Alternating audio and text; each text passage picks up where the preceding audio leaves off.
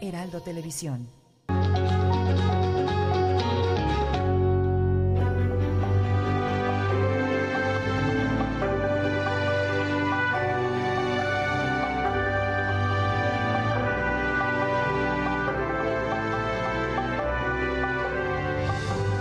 Cuando podamos transformarnos completamente en una fuerza política, civil y pacífica, eh, tanto las armas como los pasamontañas van a tener que desaparecer. Hoy mismo se han librado órdenes de aprehensión en contra de las siguientes personas. Rafael Sebastián Guillén Vicente, alias Marcos. Esta decisión de ninguna manera significa que el gobierno prefiera optar por la violencia para resolver el conflicto en Chiapas. El 9 de febrero de 1995, el presidente Ernesto Cedillo le quitó el pasamontañas al subcomandante Marcos, líder del Ejército Zapatista de Liberación Nacional, el EZLN, al revelar su verdadera identidad, Rafael Sebastián Guillén Vicente. Y en un mensaje a la nación, el presidente informó que sobre él había una orden de aprehensión, así como el hallazgo de dos arsenales clandestinos, uno en la Ciudad de México, el otro en el estado de Veracruz, donde se guardaban granadas de mano, cabezas de mortero y explosivos, y también la detención de varias personas descubrió dos resguardos clandestinos del EZLN en la Ciudad de México y en el estado de Veracruz. En ellos se logró detener a un grupo de personas pertenecientes a esa organización que estaban en posesión de un arsenal de armas de alto poder, granadas de mano, cabezas de mortero y explosivos.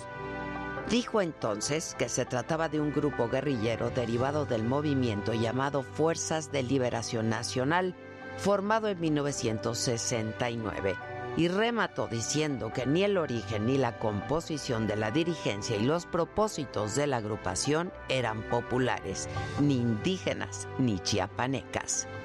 El inesperado anuncio del presidente Cedillo borraba de golpe la legitimidad del movimiento que el país seguía desde enero de 1994 y ponía así punto final a un año de tregua. El mismo Cedillo intercambió cartas con Marcos y su secretario de Gobernación Esteban Moctezuma se acababa de entrevistar con él en la selva lacandona de Chiapas. Rafael Sebastián Guillén Vicente nació el 19 de junio de 1957 en Tampico, Tamaulipas. Es el cuarto de ocho hermanos de una familia acomodada, propietaria de una cadena de tiendas de muebles. Su hermana Mercedes del Carmen ingresó a la política en las filas del PRI y fue presidenta del Congreso Estatal Tamaulipeco.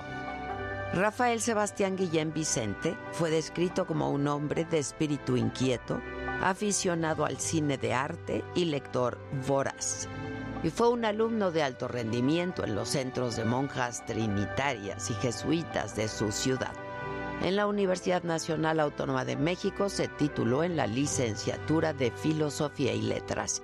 Siguió como un alumno brillante, incluso recibió la medalla a la excelencia académica del presidente José López Portillo. Hay versiones de que también estudió sociología. Participó en actividades culturales y políticas de izquierda y en los círculos de debate marxistas. Fue profesor en la Universidad Autónoma Metropolitana en su unidad Xochimilco y a sus alumnos de diseño gráfico les pedía leer a Foucault, a Marx, a Althusser, para crear, decía, un diseño con carácter social.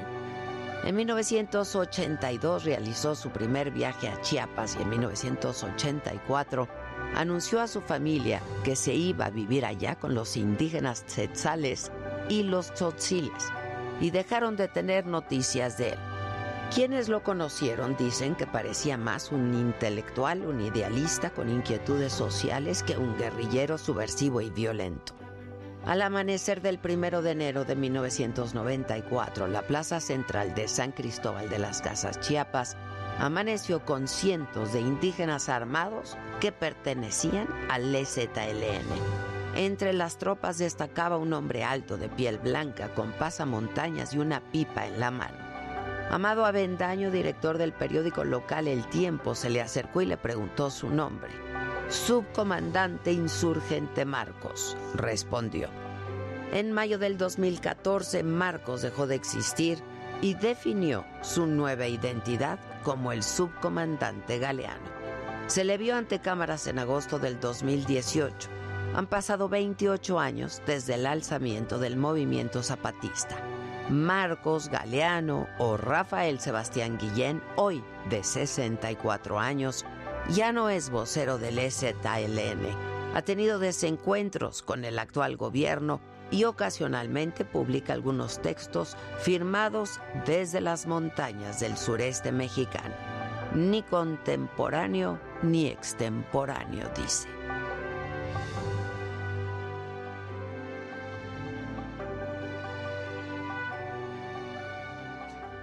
Esto es Me lo dijo Adela, yo soy Adela Micha y ya comenzamos.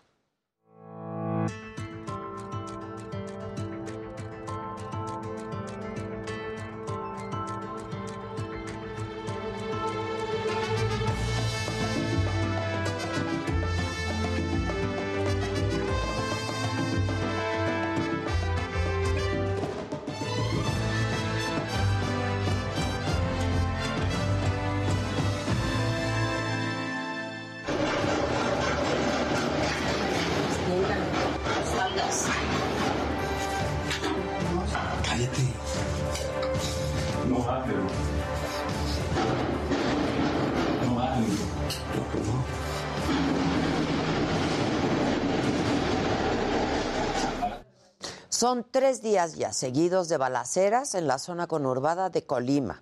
Los ataques fueron dirigidos contra casas y automóviles. Hasta este momento no se reportan muertos. La tarde de ayer, la gobernadora de Colima, Indira Vizcaíno, y la secretaria de Seguridad Federal, Rosa Isela Rodríguez, encabezaron una reunión de seguridad y además se reforzaron los operativos en todo el estado.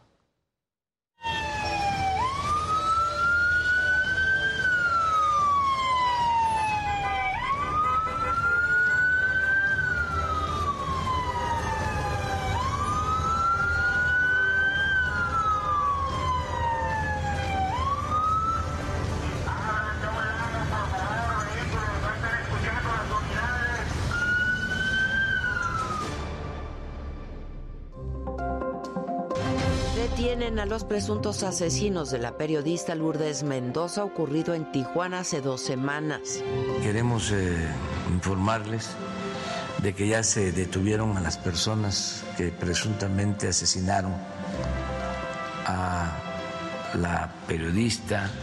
El gobierno de Joe Biden expresa nuevamente su preocupación por la posible aprobación de la reforma eléctrica. Afirma que afectará a la industria y a los consumidores. El secretario de la Defensa Nacional, Luis Crescencio Sandoval, se contagió de COVID-19 por segunda vez. Ayer estuvo en la mañanera, el lunes festejó su cumpleaños en ningún evento llevaba cubrebocas. Morena acusa al INE de ocultar más de 500 millones de pesos para obstaculizar la realización de la consulta de revocación de mandato. Eh, pedimos que se rescaten estos 525 millones el precandidato de Movimiento Ciudadano a la gubernatura de Quintana Roo, Roberto Palazuelos, asegura que no asesinó a nadie durante un ataque que sufrió en el 2001. Fuimos atacados por un grupo de personas que llegaron. Detienen a uno de los presuntos responsables de secuestrar y asesinar al joven Eduardo Salomón en Jalisco. La inflación en México llegó al 7.07% en enero. El precio del limón y la gasolina tuvieron la mayor incidencia en el aumento de costos para el primer mes del 2022. Hola, ¿qué tal? Muy buen día. Los saludo con muchísimo gusto. Y que es miércoles, es 9 de febrero. Esto es Me lo dijo Adela. Yo soy Adela Micha. Y estas son hoy las noticias. El enviado especial del gobierno de Estados Unidos, John Kerry, se va a reunir hoy con el presidente López Obrador y van a hablar sobre los efectos del cambio climático no se descarta, por lo tanto, que toquen el tema de la reforma eléctrica. El funcionario norteamericano además tendrá un encuentro con el canciller Marcelo Ebrard y con el secretario de Hacienda, Rogelio Ramírez de la. Y en más eh, información sobre este mismo tema, la Comisión Federal de Electricidad aseguró que la reforma eléctrica no viola el acuerdo comercial entre México, Estados Unidos y Canadá, porque el sector energético quedó fuera del TEMEC, así lo aseguró el abogado general de la CFE, Raúl Jiménez. El tema de los energéticos no forma parte ni del capítulo octavo ni de ninguno de los capítulos del TEMEC. El tema energético está fuera del TEMEC. Sin embargo, Estados Unidos de nuevo expresó a través de su embajada en México sus preocupaciones por la reforma eléctrica, la cual asegura va a traer desventajas tanto para los consumidores como para la economía. Insistió que van a escuchar los puntos de vista del gobierno mexicano y que van a consultar con empresas de su país del sector privado para entender mejor cómo lograr sus objetivos energéticos y climáticos.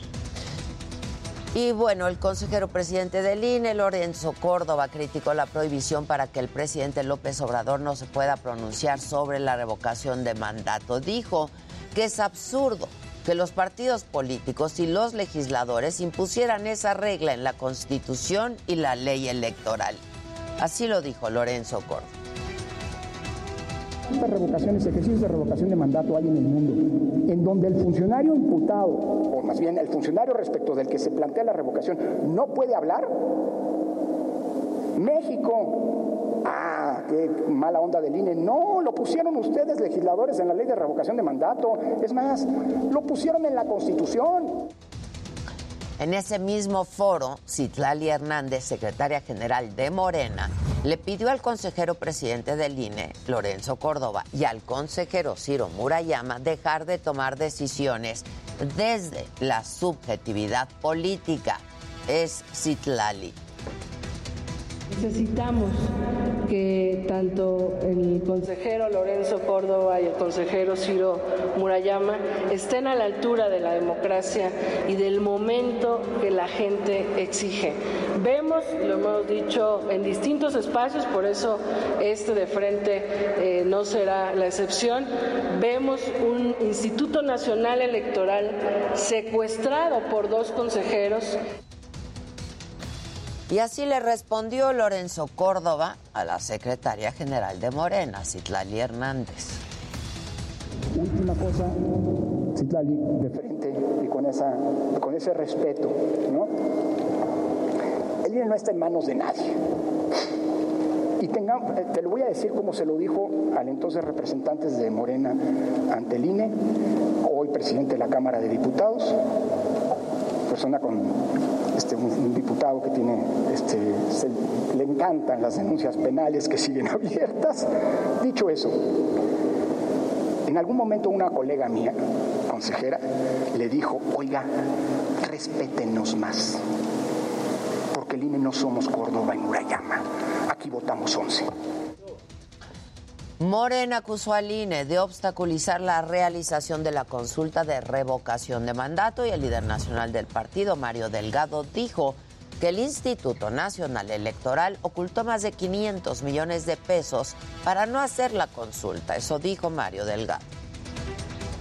Por eso eh, pedimos que se rescaten estos 525 millones de pesos. No sé si subió el seguro de gastos médicos o por qué ya ahora no lo quieren dedicar a esto, pero eh, representaría muchos más casillas. El PAN va a presentar dos iniciativas mientras tanto para garantizar justamente la independencia de los órganos autónomos y de la Suprema Corte de Justicia. El coordinador de los diputados de Acción Nacional, Jorge Romero, propone crear el Instituto de la Función Pública con autoridad propia, sin la injerencia del presidente. Pretende además que los aspirantes a cargos en este tipo de instituciones autónomas comprueben que llevan 12 años sin pertenecer a ningún partido político. Y bueno, en más información en el escenario político y electoral, luego de que se hiciera viral una declaración del precandidato a la gubernatura de Quintana Roo por Movimiento Ciudadano, de Roberto Palazuelos, pues, de una entrevista en la que él decía, dijo que había participado en un asesinato en el 2001. Bueno, Palazuelos salió y aclaró lo sucedido en ese ataque del que hacía referencia y lo explicó así que nosotros habíamos llegado a un lugar en la delegación Miguel Hidalgo de la Ciudad de México, en donde fuimos atacados por un grupo de personas que llegaron balaseándonos. Un, una escolta que venía conmigo, un militar del ejército, repelió la, agresión, eh, mató a una de las personas. Y además Roberto Palazuelos dice no haber matado a nadie, que él solamente hizo un disparo al aire. Y bueno, están manejando que yo lo maté. Yo nunca maté a nadie, yo nunca nada, y fue una legítima defensa. No tengo antecedentes penales, ni tengo nada de eso, ¿no? Eh, también quiero aprovechar para pedir una disculpa por mis declaraciones en las que yo dije que estaba haciendo mi visita para que toda la gente que me hace guerra sucia este, en algún momento ajustáramos cuentas. Y en otros temas, sepultaron al niño de 16 años que asesinaron este fin de semana en Tlajomulco de Zúñiga, esto es en Jalisco. El joven salvó a sus hermanos el día que unos hombres estaban armados, lo secuestraron. La información es de nuestra corresponsal Mayeli Mariscal. Gracias, porque esto terminó no como quisiéramos, pero encontrando a nuestro hijo. Hay muchos padres que aún no los encuentran. La tarde de este martes, familiares y amigos ofrecieron una misa de cuerpo presente y sepultaron a Eduardo Salomón Puertos Gaitán, el joven de 16 años que fue secuestrado y asesinado el viernes en Tlajomulco de Zúñiga, Jalisco. Encomendamos hoy a la Inmaculada Concepción. Eduardo Salomón fue sacado de su casa por sujetos armados en la colonia Los Fresnos 2 el pasado viernes, probablemente cuando buscaban a otra persona que, según testigos, escapó por las azoteas de las viviendas. Mi hijo estaba cuidando a sus otros cuatro hermanos y lo sacaron, le destrozaron la puerta con pistolas, probablemente esté herido de bala. Este martes el gobierno de Jalisco confirmó la primera... Piensa ya deteriorarse. El director de Pueblos Sin Fronteras, Irineo Mujica, pidió a las autoridades no perseguir más a los migrantes. Eso es cruel. Eso es cruel, es inhumano. Tratar a personas que no han hecho. Tenemos tanta violencia en el país. ¿Por qué dedicarnos a perseguir migrantes? ¿Por qué mantener a los migrantes cautivos, encadenados? Enseñen sus cadenas. Compañeros, esos de las cadenas. El ejército tomó el control de la seguridad en Aguililla, en Michoacán. Las fuerzas federales llegaron al cuartel que estaba eh, bajo resguardo de pobladores para instalar ahí una base permanente. 53 camiones con soldados llegaron al municipio luego de eh, pues los constantes enfrentamientos entre miembros del cártel Jalisco Nueva Generación y grupos de autodefensa.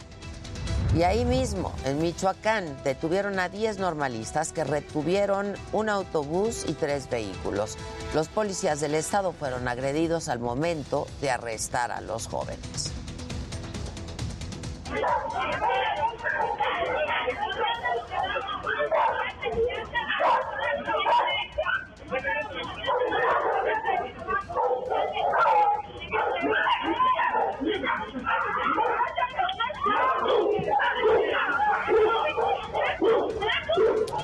En otros temas, también la violencia incrementó el ingreso de mujeres, niños y adolescentes a los refugios de todo el país. ¿eh?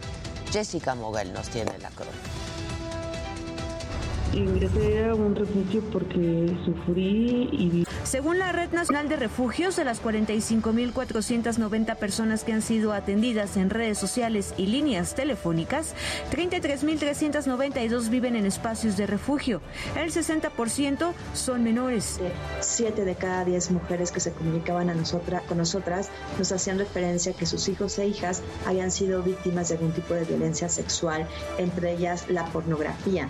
En México, datos nacionales y estudios incluso internacionales reflejaron que se incrementó el 100% en delitos de pornografía infantil durante el 2020. En 2021, la Red Nacional de Refugios también reportó estas mujeres violentadas y cuáles son los resultados, ¿no? Aunque más de la mitad de la población de los refugios son menores de edad, la Red Nacional de Refugios denuncia que se habla poco del tema.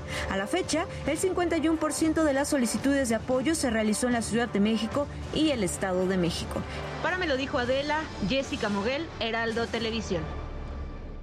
Vamos justo ahora con eh, mi compañero Israel Lorenzana. Él está entre Bolívar e Izazaga. Eh, me dicen que hubo un accidente. ¿Cómo estás, Israel? ¿Cómo te va? Adela, muchísimas gracias. Un gusto saludarte esta mañana. Pues fíjate que tenemos movilización por parte de los servicios de emergencia. Se registró un fuerte choque entre una unidad de la Secretaría de Seguridad Ciudadana y la camioneta en color negro que te estoy mostrando en estos momentos en las imágenes del Heraldo Televisión dejó un saldo Adela de cuatro elementos policíacos lesionados. Hubo necesidad de que llegara personal del Escuadrón de Rescate y Urgencias Médicas, quienes por supuesto estuvieron trabajando para poder trasladar a los elementos policíacos a un hospital cercano y por supuesto les den atención médica.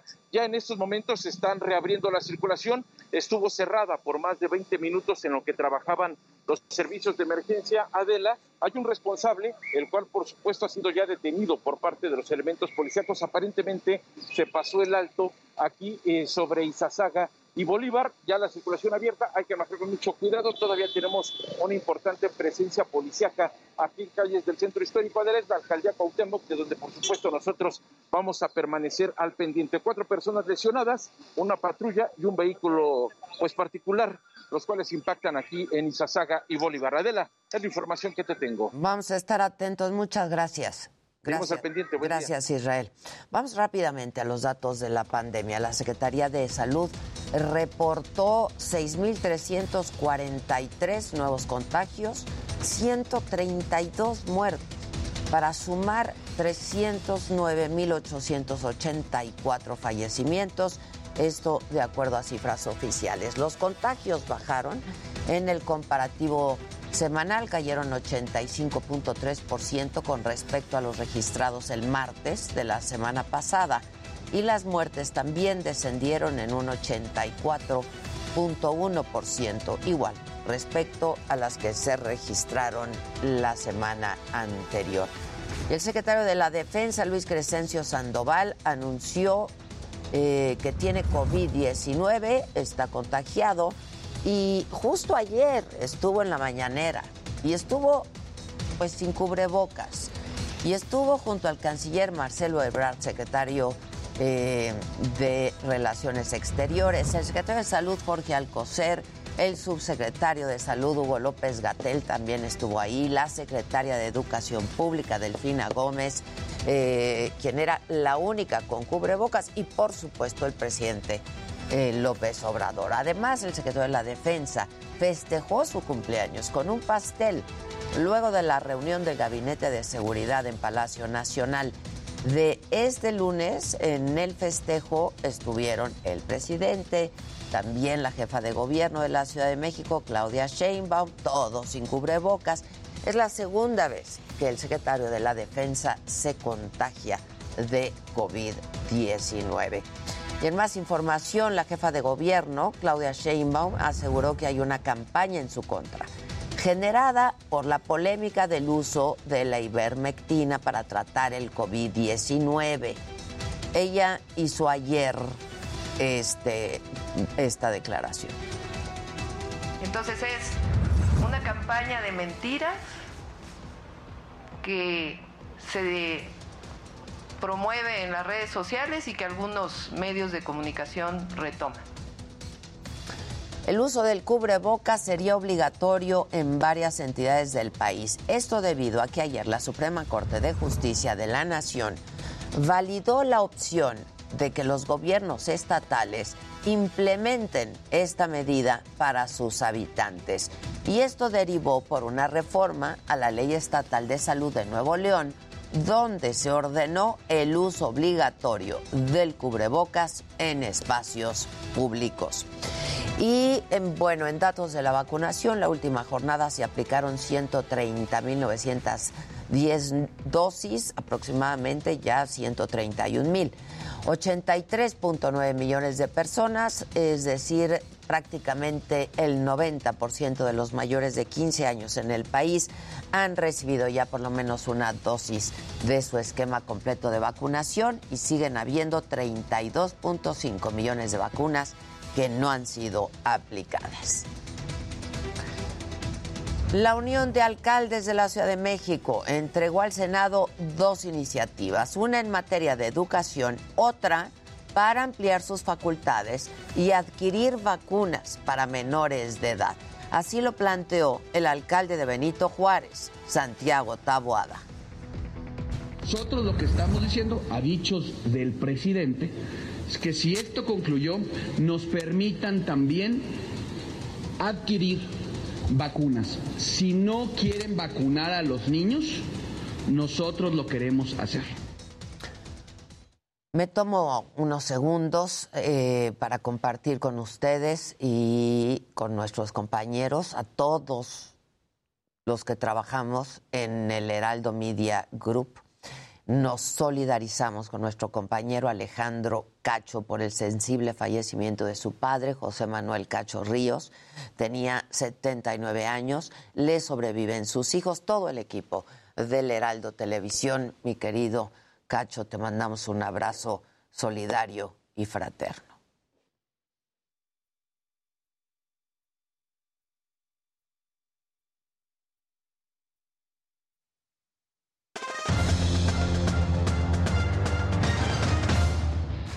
¿Cómo estás? Qué gusto saludarte, muy buenos días. Pues ahora sí, llegó el momento que tanto se esperaba. El mexicano Donovan Carrillo tratará de seguir haciendo historia esta noche cuando compita en la final de patinaje artístico en los Juegos que están viviéndose allá en Beijing. Y bueno, después de cinco horas de vuelo, los bengalíes de Cincinnati ya se encuentran en Los Ángeles para el Super Bowl número 56. Y en 30 minutos a las 10 de la mañana, Red Bull va a presentar su RB18 que va a estar utilizando durante la temporada 2022 de la Fórmula 1. Todo esto lo platicaremos más adelante en el Deportero. Ahora, vamos a ver gadgets con mi querido Luis Heike.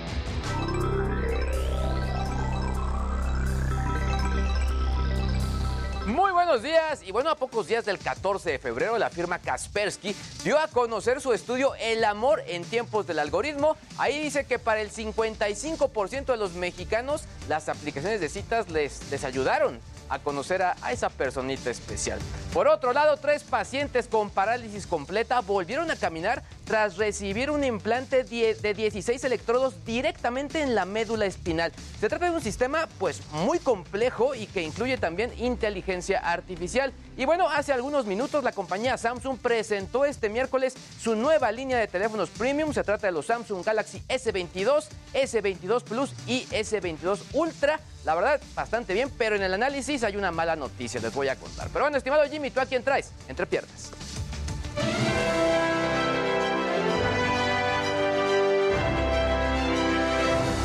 Muy buenos días, gente querida. Feliz miércoles. El día de hoy, entre piernas, estaremos platicando de varias cosas. Y es que ayer se llevó a cabo la edición número 42 de los Brit Awards en Londres. Se estuvieron presentando grandes artistas como Liam Gallagher, Ed Sheeran, Ed Sheeran perdón, y Adele. Esta última acaparó las miradas en la alfombra roja, luciendo un anillo de diamante que podría ser de compromiso. Lo estaremos platicando. Y bueno, además, hoy por la mañana se reveló que Felipe VI, actual rey de España, dio positivo a COVID-19. Desde la noche de ayer empezó a presentar síntomas leves, por lo que permanecerá en aislamiento y no realizará actividades oficiales durante siete días. Felipe VI ya contaba con por lo menos la primera dosis de la vacuna. Y bueno, más tarde nos estaremos enlazando con Víctor Hugo Martín, que nos hablará, bueno, de todo sobre sexo, pudor y lágrimas 2, que ya está disponible en HBO Max. Mi querida Ade, regreso contigo. Y solamente para hacer una pausa y regresamos enseguida con todos los detalles de deportes, espectáculos, tecnología, lo macabrón. Hoy es miércoles de consulta con Javi Derma y mucho más esta mañana. Quien me lo dijo Adela, no se vayan.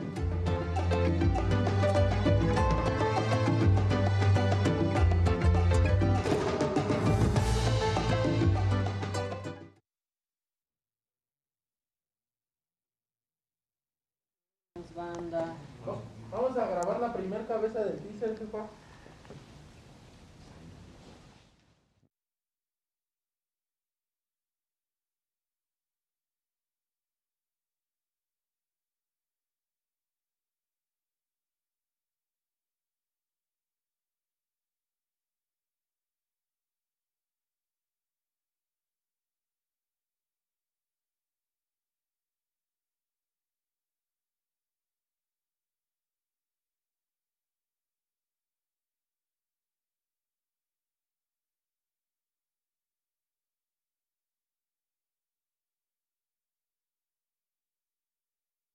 Audio, ¿no? Muchachos, voy. Voy. Nada más. Silencio. Tres. Tres, dos. Detienen a los presuntos asesinos de la periodista Lourdes Maldonado, ocurrido en Tijuana hace dos semanas. Así lo informó esta mañana el presidente. Gracias. ¿Y ahora sí pasan o no? Ya. Sí, ya. Bueno, ¿qué dice el público? Que está muy mal el internet. Está bien. Que parezco juez, dice Clau. Es. Salúdame, Aldo Doda. ¿Cómo estás, mi querido Aldo? Que, me, que, Y Sandrita dice. que quiere trabajar aquí, Manis. Pues no hay plantas. Ay, no, ya qué tal. Es, es que como ya no hay planta. No, güey, no hay ya nada. No hay planta. Ni planta, ni dinero, Nada, ni nada. nada. Planta. Dice, la señora de la casa está deslumbrante. Ay, como siempre. gracias. Buenos días. Buenos días. Excelente día, Adela. Te mando un abrazo. Qué bueno, Adrián Mazo, que va evolucionando muy bien. Sí. Adela, eres una ¿Ahí? inspiración para todos, dice Adolfo. Ay, Dios mío, cuánta cosa bonita Sí dicen. Que en Facebook no nos vemos. Ota. ¿Qué, qué cigarro fumas? Lori. Pone Lori, ¿no? Si podemos cantarle las mañanitas a la hija. Diles que en Eh, saga, ¿eh? A Emma, que A cumple Emma. 11 años y siempre nos escucha caminos a, a su Pues los tres Los tenores no sé cómo anden ahorita tan temprano. Para la hija de la familia Fierro Caballero. Los tres terrores. Échale, pues. Ponerles. Los tres terrores. Los tres terrores. ¿No seamos los errores? Emma. Terrores, terrores. Emma de la familia Venga, y dice, Caballero. y un, dos, tres, sí. Estas son las mañanitas que cantaba el rey David. Hoy por ser día de tu santo te las cantamos a ti. Despierta, Emma, despierta. Mira que ya amaneció. Eso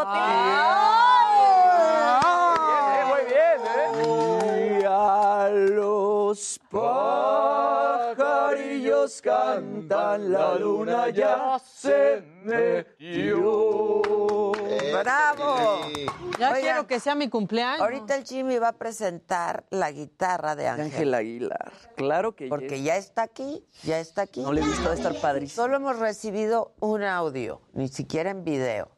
Sí, no. No, a ver, muchachos, también. La verdad, claro. Échenle un poco de producción. No, o Échenle sea, sabor. por el producto y si eres fan, o sea, sí es, es un gran regalo. Pues claro. es un gran regalo. Y aunque no seas Lourdes, fan, feliz Sí, tu cumpleaños. guitarrita, Claro, ¿no? claro. Tu guitarrita de paracho. Lourdes, nos piden mucho. La guitarrita de Paracho, Michoacán.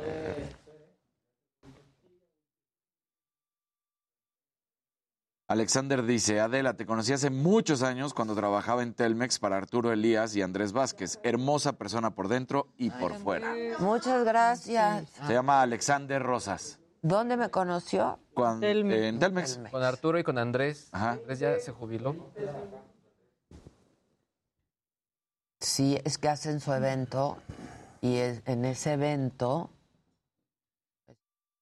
Los saludo con gusto. Como cada noche le doy la bienvenida a este espacio.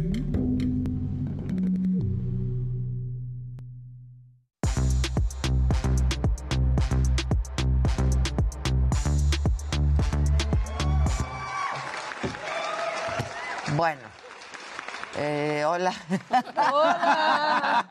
Hola, Ade. Hola, Ade. Buenos días. Buenos días. Buenos días otra vez. ¿Ya estás grabando? ¿Ya estás grabando? ¿Ya estás grabando? ¿Cómo están todos? Muy bien, bien. todos bien. Se ven Al muy pie del bien. cañón. Aquí los tres terrores ya cantaron. Las mañanitas. Muy bien en el para ser tan temprano en la No mañana. Y Luis ya se está echando unos solos acá. Ni los cantantes profesionales. No, así no. te dicen, no, es muy temprano. Hay que vocalizar. vocalizado. Una dulce te dice No. después de las 12. Sí, claro. O sea, una o dos. una- sí. Una o dos. ¿Qué onda, mamáquita? Bueno, nos vamos con lo macabrón. Viene. Échenlo.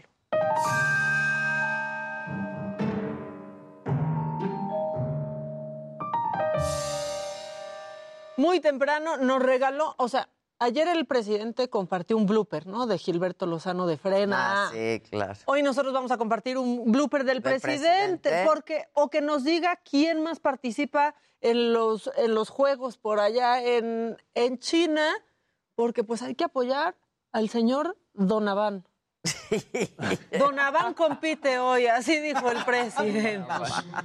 a Don Aván Carrillo, primer mexicano Fue hoy en la eh, mañana eso. una final de patinaje artístico en las Olimpiadas. Donavan. Señor Donavan, Señor desde Don- aquí. Don Aván. Don Don Aván. Mira, ya luego haces el presidente. Ya tú y yo un día nos preguntábamos también que quién era Elcio de Pfizer. Como Elcio. Elcio. Elcio de Pfizer. Bueno, esa, esa es la mejor del presidente. Elcio de decías, Pfizer. ¿Quién de Pfizer? ¿Qué dijo? El señor Elcio. Elcio. Hoy, don Aván, desde aquí, pues todas nuestras buenas vibras. y- Oye, pero otro blooper hoy del presidente es exigiéndole a Carlos Loret que diga cuánto gana y quién le paga. No, eso pues ya fue como, ¿por qué, presidente? Sí, claro. ¿No? Pues. ¿por qué si no es funcionario? Claro. En un ejercicio de transparencia, No, pues no. pídanlo en el portal a ver Mejor. si ahí les dan la opción. Mejor expliquen bien lo de la Casa Gris, porque tra- trajeron, no al director de Pemex, pero nunca, nunca explicó qué onda con la casa. No, Casi que ni desmintieron a Penilei. no, nomás dijeron que le había faltado rigor, ¿no? Pero no, no la desmintieron a Penny Lane. Bueno, la desmintieron. este, suerte a don Aván y suerte a, a- a Carlos también enseñando sus recibos de honorarios. Sí, sí, Oye, Eso. nada más falta. Que quién es su Pero además dijo el presidente, y que no me salga con que es privado, ¿no? Que trabaja para un Pues- por presidente, pues sí le va a salir con Claro. Trabajamos todos, bueno, Pues, nada más falta- a menos que seamos funcionarios. ¿Quién nos va a Exacto. exigir que digamos cuánto ganamos o qué o cómo? Sí, ¿Por señor. qué? No sé, ahora sí dígale al presidente. Pero además Hacienda sabe. Además, Exacto. además. Deberían Además, exactamente. Además, Hacienda sabe. Pregunte, usted Sí, pregunte. usted pregunte y ahí tiene la información. Loret sí le va a decir, pues no, mi ciela. Pues no, mi Pues no, ciela. mi ciela, y con toda razón. Pues bueno, sí. es semana corta, decían. Se va a pasar rápido, decían. La semana corta. Así va.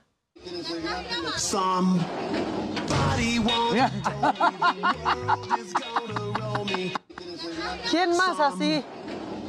Ay, casi lo decapita, pobre loro. Y este niño ya aprendió a la mala que hay quienes parecen muy tiernos, pero al final dan miedo. Esos son los peores, esos son los peores. Para muestra esto.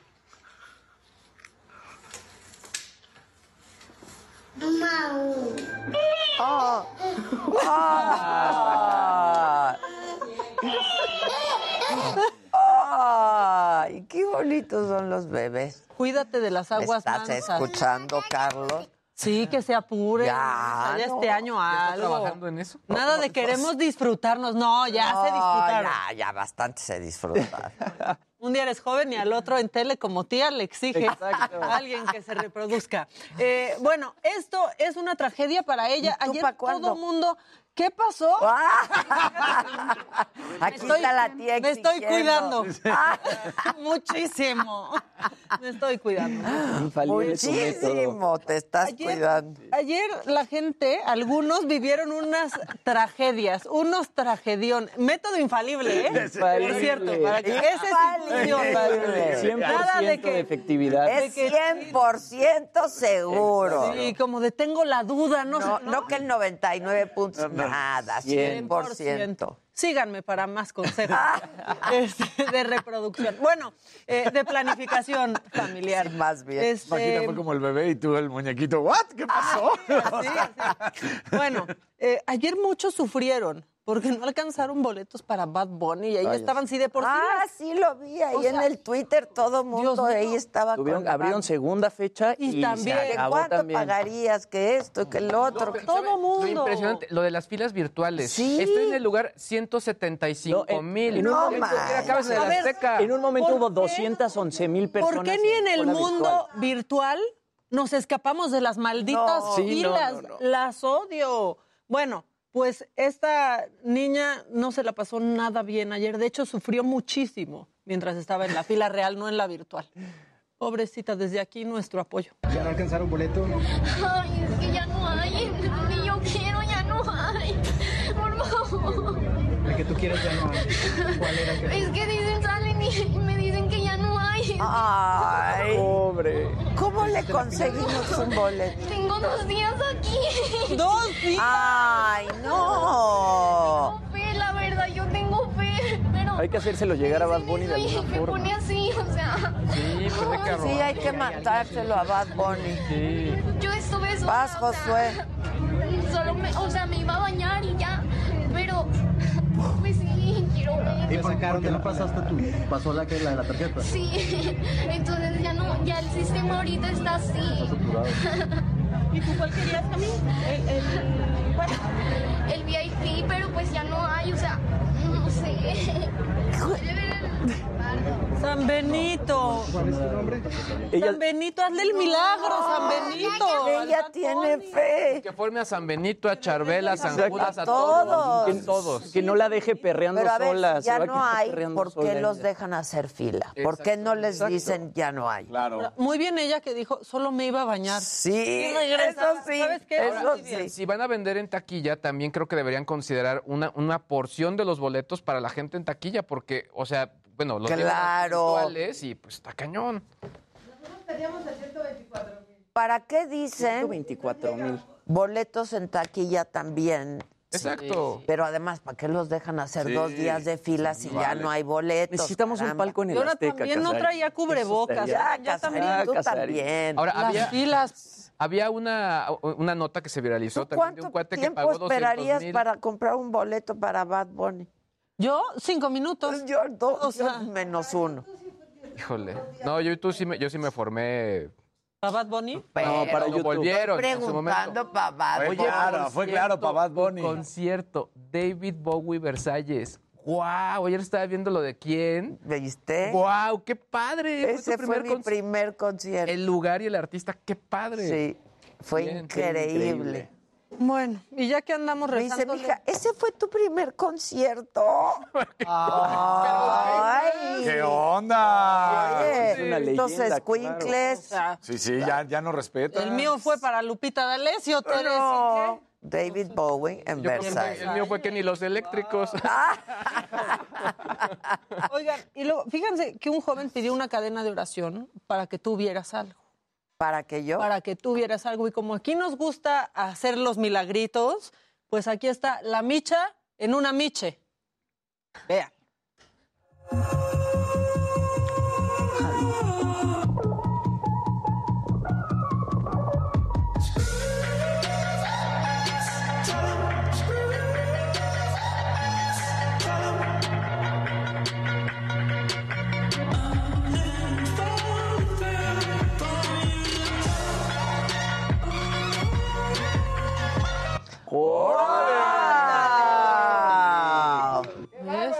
Pura uñita, Bien ¿eh? Con pura picosa uñita. como No, eres. es Qué bien padre. bien picosa y picante. Él está ¿eh? También. padrísimo, porque hace una semana Increíble. Sí, está fregoncísimo. ya hizo a Pedrito sola en un- con mayonesa. No, pues por su problema que tuvo con una mayonesa. Y a mí en una una michelada. miche, la micha en una miche. Está padrísimo. Hay que hacer un challenge. Sí, debería de venir un día. Sí, ¿no? hay Pero que está- traerlo. Decía cadena de oración para que lo vea la micha concedido. Concedido. ¡Qué padre! Quedó bien fregón. padre. Sí. Quedó bien Gisela. padre, la verdad. Gisela. Va. Bueno. Ya lo busco. La que sigue, por favor. La que sigue, por favor.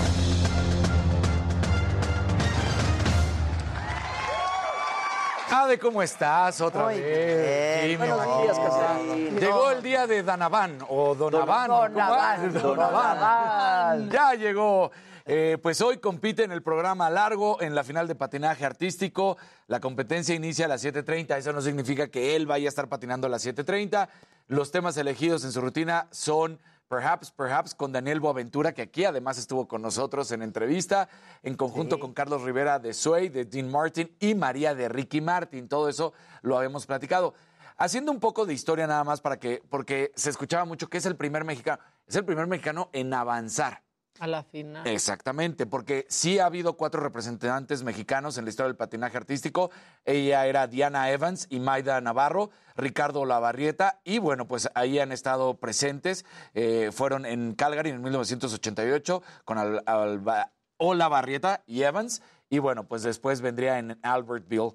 Eh, donde consiguieron estas situaciones, donde habían competido. Entonces, Pero de bueno, todos modos hace 30 años que no. hace 30 años Que no que pasaban. no pasaba. pero Entonces, que iban a participar. que participaron, que calificaron en la posición número 29 y 30 en Albertville, quedaron en, la, en, en ese momento y antes en 1988 en la posición número 28. Ok. Entonces, bueno, ahí están esos mexicanos que sí compitieron en su momento, Pero pero, no, no, avanzaron.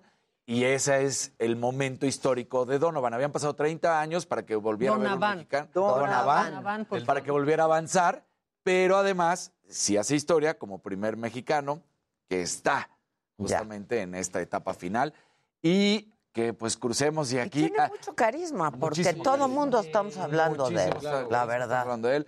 Ojalá sí está muy complicado. Ayer lo platicábamos, está muy complicado. Por ejemplo, veíamos errores que tuvieron algunos de los competidores que además aún así llegaron a- los puestos a los más altos con 100 puntos. Él se queda muy cerca de los 80 y en la posición 19. Entonces, está complicado, pero bueno, igual y el milagrito, la cadena de oración. Claro, todo, todo. ¿no? La Pero hay que verlo. de Hay que verdad. verlo, exacto. Hay que disfrutarlo. Empieza a siete y media. Empieza a siete y media. no sabemos a qué hora le toca a él, pero hay que verlo todo porque es una maravilla, la es verdad. una maravilla. Entonces, que viva Donovan. ¿Cómo? Que viva. Repitan cómo se puede ver. Ah, entren a YouTube y pongan cualquiera de estas palabras, ya sea claro, marca claro o Claro Sports. Claro Sports. Y con eso les va a salir inmediatamente el canal, así rápidamente da la- el resultado y ahí van a en- en- ingresar y ya lo ven. De hecho, desde ahorita ya lo tienen anunciado y le pueden ahí picar para que Exacto. les, Y les están pasando cosas Pica que hay, y- y historias antiguas, todo eso. Entonces ahí no se preocupen. Quien dio la sorpresa brutal, y también eh, para que veas, mi querida Ade, es otro de tus galanes, Tom Brady. Ese es mi novio. ¿Qué pasó? Tom Brady, pues después de que ya había anunciado su retiro hace unas cuantas semanas, que ya no, empiezan a platicar con él y le dicen, Tom, no vas a extrañar jugar americano, no te arrepientes de, de retirarte. Y dice, a ver, en este momento estoy muy contento, estoy de acuerdo con la decisión que tomé, lo platiqué muy bien con Giselle, todo ha sido maravilloso. Ahora, no me preguntes en seis meses, porque en seis meses no sé qué pueda pasar. Anda despidiendo como Entonces, Pandora. Pero aquí viene la situación. Cuando supieron que, que se había retirado, le cayeron todas las televisoras de Estados Unidos para decirle, oye, vente a ser nuestro analista, ven a estar con nosotros. Y aquí va la, la parte que dices, puede ser muy complicado que regrese, porque le ofrecen por año 25 millones de dólares. ¿Cuál? Como Toda la que- ¿Cómo todo está en, ese salario. cadena? Estamos hablando de CBS, estamos hablando de ESPN, estamos hablando de NBC. Todos y Fox están peleando por tenerlo a él. Porque dicen, vamos a gastar eso, pero las marcas van a querer estar Claro, con nosotros claro, porque es Tom Brady. ¿Y cuánto ganaba al año jugando Su americano? último año, eh, su último O año, sea, es su un salario fue- win-win, pero Exacto. no sé, no Eh, sé si me gustaría. ¿Como analista? No, o sea, como que. Ay, qué fomo. A mí no me gusta mucho ver a los que fueron grandes estrellas luego de comentaristas. A mí, personalmente. Pierden algunas cosas. ¿no? Luego no Hubo una gran sorpresa. Esto tiene mucho que ver. ¿Eh? Luego no hablan tan bien las, las Sí, grandes no. estrellas. Son como- buenos Pero atletas, no necesariamente. O sea, sabes que él comunica bien, habla Sí, bien. la verdad, tiene- o sea, el él no va a tener Brady. esos problemas. La verdad. Sí, la verdad, el Tom ¿No? Brady. Lo puede hacer. Y por 25 millones de dólares. Su último año, ahorita que me preguntaba eh, Jimmy, su último año como profesional, que fue este, estaba ganando 24 millones de dólares. Entonces todavía sueldito todavía más. un milloncito más Y sin sin- arriesgar el físico. Sin ninguna lesión. Sin ninguna lesión. Entonces, pues empezaron las cuestiones de se irá o no se irá, quedará jugando o no. Igualito como nos pagan. en Ah, México. igualito, No digas, van a pedir transparencia, espérate. Arriesgas un poco menos, ¿no? Al... Siendo coreback te arriesgas un poco menos que otras posiciones, sí. Pero lo que a veces no vemos es el desgaste físico que tienes durante toda la temporada. Claro. Que aunque en el partido igual y no te golpean tanto, pues aún así en los entrenamientos estás diario, el- la musculatura que tienes que estar trabajando, cómo y nivel cuidarte. liderazgo de equipo, o sea, cargas mucho con el equipo, Claro. como Sí, coreback. y alguien como Tom Brady carga Exacto. con la Sí, institución, claro. no solamente con el equipo, Claro, sino es como, es, tenemos a Tom Brady, tienes que ser campeón. Sí, sí. Así, Sí, de- claro. así de sencillo, ¿no? Entonces, bueno, pues ahí La está. que sigue, por favor. Y está complicado. Así que a ver qué A ver decisión qué toma. decisión. Dijo que en seis meses le pregunten, Pues sí. ¿no? Medio Se año. da el lujo. Él se puede dar el lujo. Se da el lujo de perder 13 millones. Sí, ¿No? sí, exacto. Evitarse la fatiga. Seis meses, claro. No, a ver, se lo merece. Ah, claro. Estar con su familia y, Exactamente. Y darse el tiempo. Pues, Sí ¿por pasa. qué no? Porque además ya habíamos dicho que ya tiene su marca de ropa, que como bien dijo Maca, pues sí tiene a Giselle Bunchen que le ayuda Claro. con todo eso. ¿Quién más? Que le dijo aquí Todos Ey, ya, que, estás ganando tiempo. todos ya estamos ejerciendo susurrando. ¿Yo qué? Yo El que sigue, por favor. Me El que sigue, por favor. El que sigue, por favor.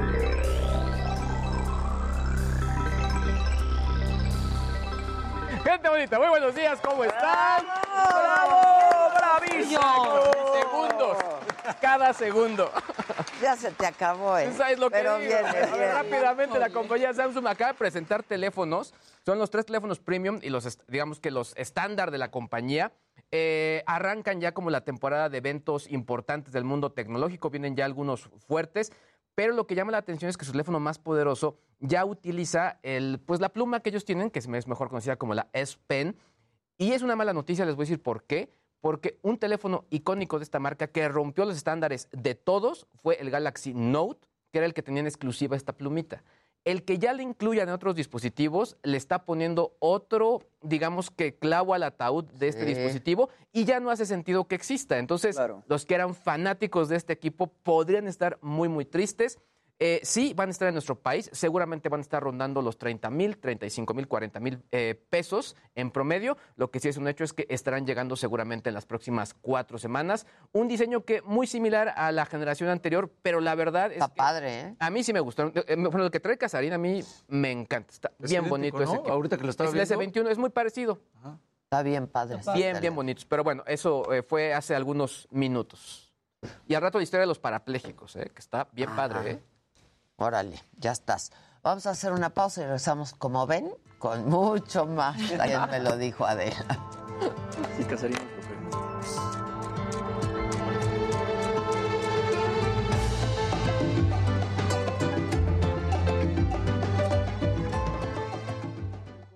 Concierto de Ade, ahí fue donde. En mi tiempo. Ah, en su Ah, tiempo. tómala. tiempo, Tómala, Luis. Ahí. No, segundos. que 10 Mira, segundos. Hablando de otro tema y, oye, por cierto, Sí. tu concierto. O sea. Y así de, hablando de eso, te vendo un puerco. Dije, Bueno, sí, estábamos hablando de completamente. conciertos Venía al caso, Elíseos. Luis Bueno, ya comentario. no se peleen por el tiempo. Pero qué tal Casarín ya distrajo, porque el problema era con él y me la Ya, avienta a mí me la que me Exacto, quitaste obvio. tiempo. Pero también no le falta razón a Casarín. ¿Ves? Pero ¿sabes qué, Jimmy? Ya te va a tocar. Claro. Yo- Vamos yo- allá. Ya te va a tocar. Yo Tiene me salud. quedo aquí así. Voy a traer un cronómetro. Ya Exacto. Se ponen bien pendejos. Cuando yo trabajaba con Ricardo Rocha, había veces que ni aparecía en el programa. No, Claro. a mí así me la aplicó Brosbo en unos Juegos Olímpicos. Fui diario, diario durante Bueno. los Juegos y yo ya me toca. No te sientas mal, o sea, yo tenía mis llamados muy temprano y tampoco a veces no, no me tocaba. Claro, a veces no A te veces se cae toca. indignado y la Y tecnología yo no soy bastante generosa con ustedes, muchachos. No sé qué. Claro que de, ya- de cuentachiles con los minutos. Sí, me cae. Segundos. Pero aparte yo no le entendía. Yo, ¿por qué me está diciendo un secreto al aire, Luis? Y yo veía así, Y yo así como. Así de, ay, qué buena información. Es Donovan, es Donavan. Se llevó toda la información no, no Donavan. es lo de Donavan. Don Avances. Me dicen, hay que ser compañera tranqui. Yo no dije nada. Arturo Rubalcaba dice, Luis Hermoso, ¿qué quieres que te mande de Los Ángeles? Yo voy a ir, si quieres se los traigo. Unos lentes rojos, dice, Pues para la colección. ya estás. Yo voy a ir. Si quieres, se- puedo ser la mandadera. ¿Vas a ir? ¿Vas a ir? Sí, voy a ir. Chavarroc dice que viene a trabajar por unas caguamas. Gloria Carmona, wow. Mi primer concierto fue de Lorenzo Antonio en Navojoa, Sonora. Está bien ahí, ¿eh? Ay. ¿Que ¿De qué va a hablar hoy Javi Derma? Díselo. ¿Herpes en la piel? Pues luego termina hablando de todo lo que le preguntan. Esa- y de lo que le pregunten, ¿no? Y fue día del dermatólogo el sábado. Vi por todo lo alto que lo festejó. ¿Qué tal? Se festejó por todo lo alto. Todo lo alto. Más alto nivel. Una reunión del más, alto, nivel. Esto se está festejando por todo lo alto. ¿Me siguen? No sabes el dolor de tobillos. Ya se me quedaron jodidos. Mira las rodillas. ¿Qué es eso? No sé, como con el escalofrío. Sí, y ahora te van a empezar los sueños pachecos. Te lo Tuve un sueño pachequísimo. O sea, una Así cosa. estaba yo la semana pasada, o sea, muy, pero muy impresionante y muy reales. ¿Qué dice el público? Platiquen con la banda. Adrián Mazo dice que su primer concierto fue Fey. ¿Quién? Fey. Carmen Marín dice, mi primer concierto fue Luis Miguel. El mío fue Parchís el Las mata a todos. ¿Que dónde nos pueden oír en radio? En Spreaker. Hay que bajar Spreaker, muchachos, es gratis. Dicen, Adelita es el post-COVID. Sí, manito.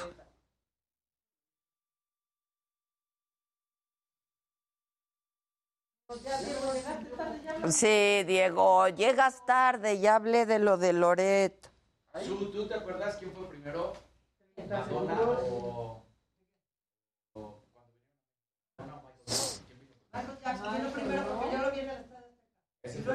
Ah, yo lo vi, yo lo vi. Somos millones de historias. Tus historias. Somos mucho más que un periódico.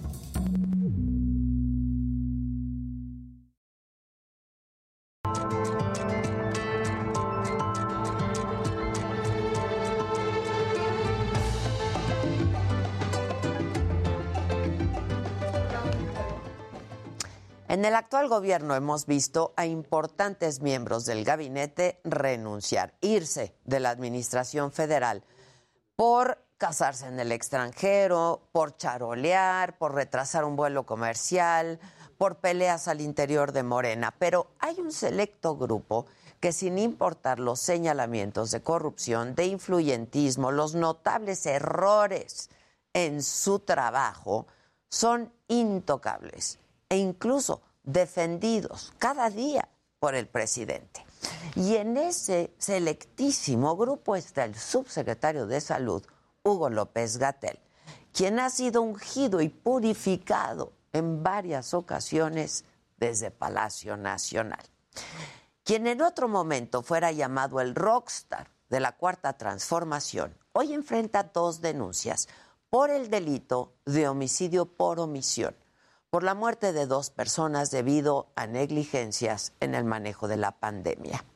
El caso lo lleva el abogado Javier Coello Trejo y lo asumió porque Felipe Jiménez Palacio y Nayeli Martínez Aguilar son colaboradores de su despacho y perdieron a su padre y pareja respectivamente. A pesar de que un juez ya ordenó a la Fiscalía General de la República investigar al funcionario, el presidente insiste desde hace varios días que se trata de un asunto político. En la mañanera de ayer aseguró que se trata de una injusticia, poniendo a López Gatel como una víctima. Esto lo dijo ayer en la mañanera el presidente. Se me hace una gran injusticia, una campaña de desprestigio, porque ¿qué va a hacer el Ministerio Público, el juez? Y no es nada más este, el doctor Hugo, es el presidente, es el secretario de salud, todos iríamos a la cárcel. Todos somos Hugo. Todos somos Hugo, dice el presidente. De ese tamaño es el respaldo. Y aunque parece no recordar todos los desaciertos de López Gatel, pues aquí les vamos a presentar solamente algunos. Desde el inicio de la pandemia, el subsecretario ha estado en contra de la realización de pruebas masivas, aunque eso sea la mejor herramienta para monitorear la pandemia.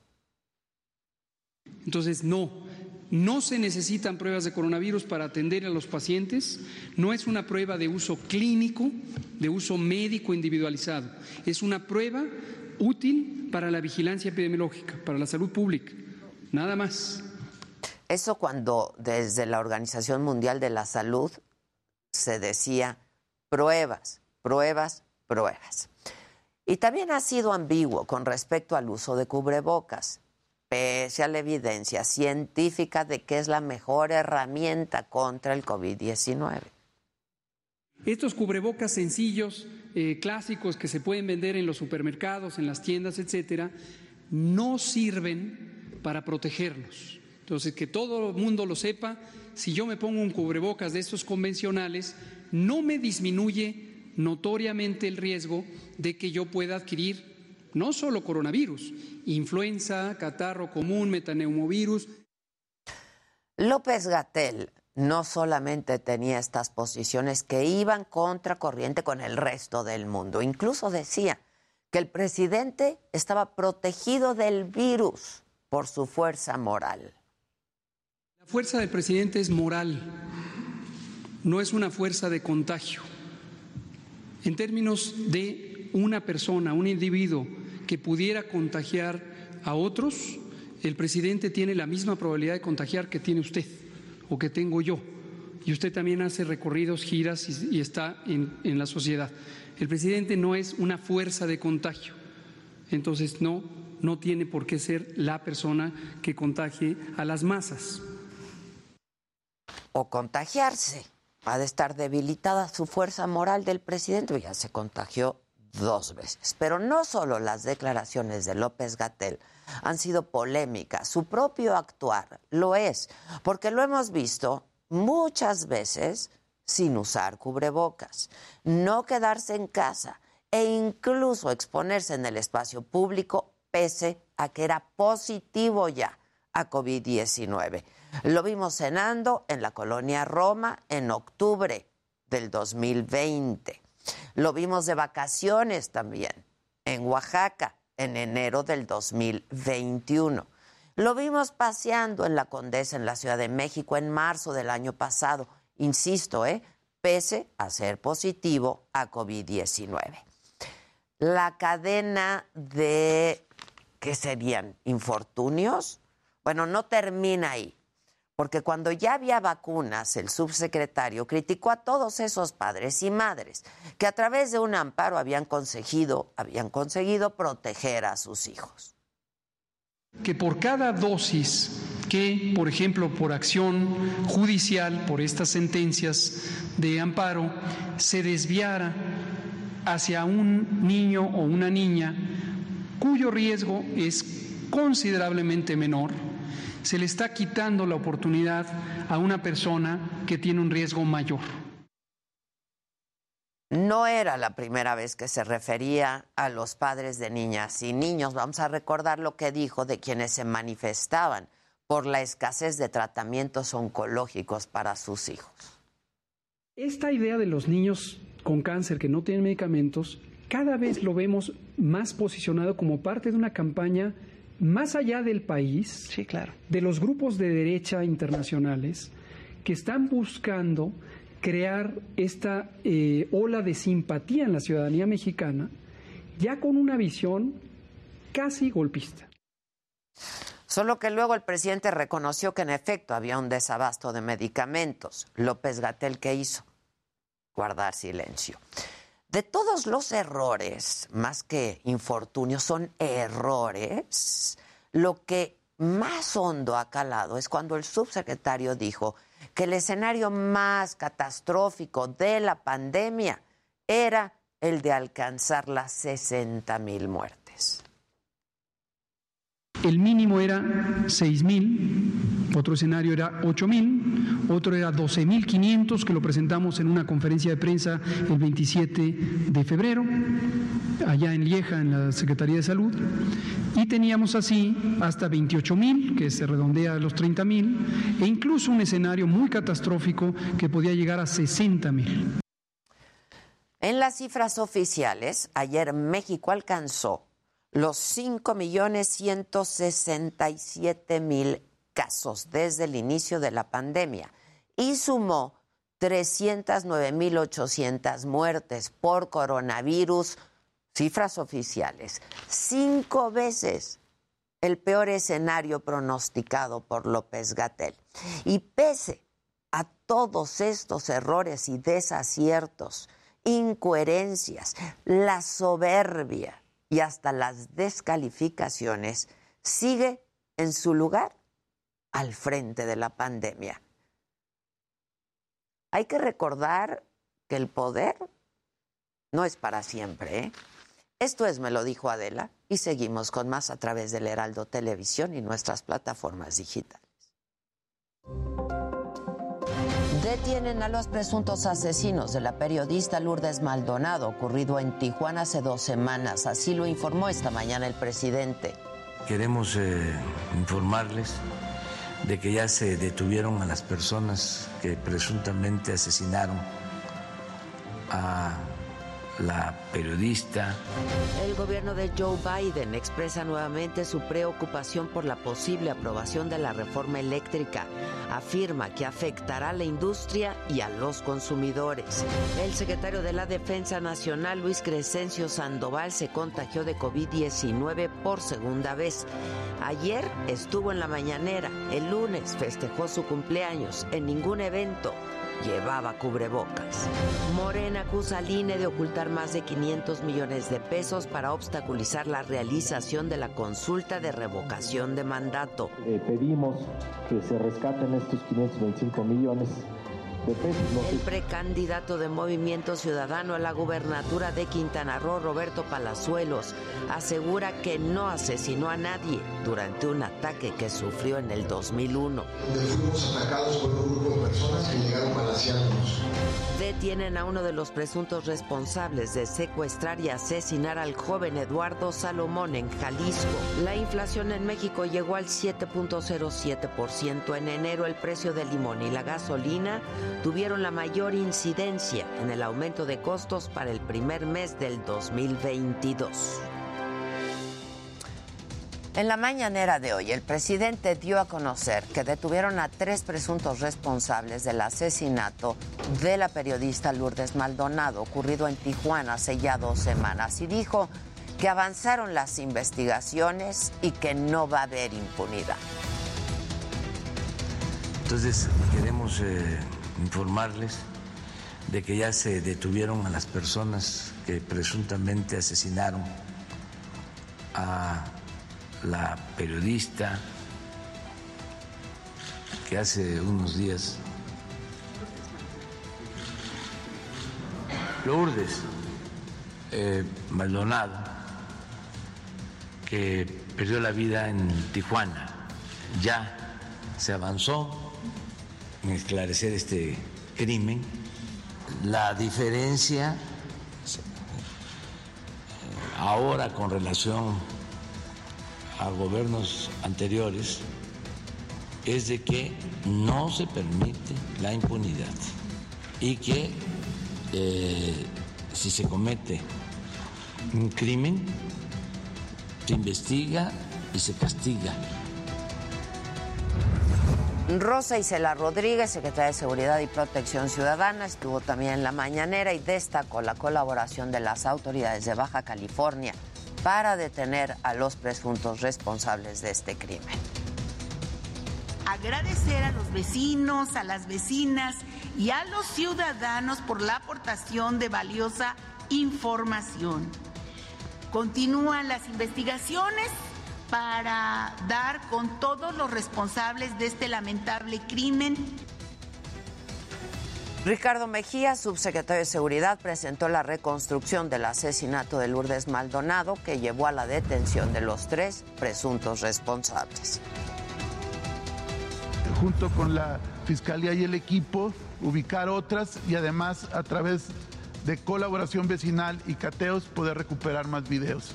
Aquí se observa el, el taxi donde se condujeron los perpetradores.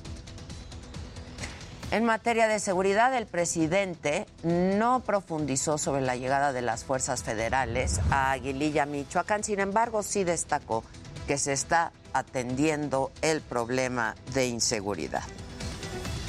Entonces, que se está actuando de manera conjunta en Michoacán desde hace algún tiempo, eh, con opciones para la población eh, trabajo, bienestar, se integró un grupo multidisciplinario para entregar apoyos, eh, becas, darle trabajo a los jóvenes.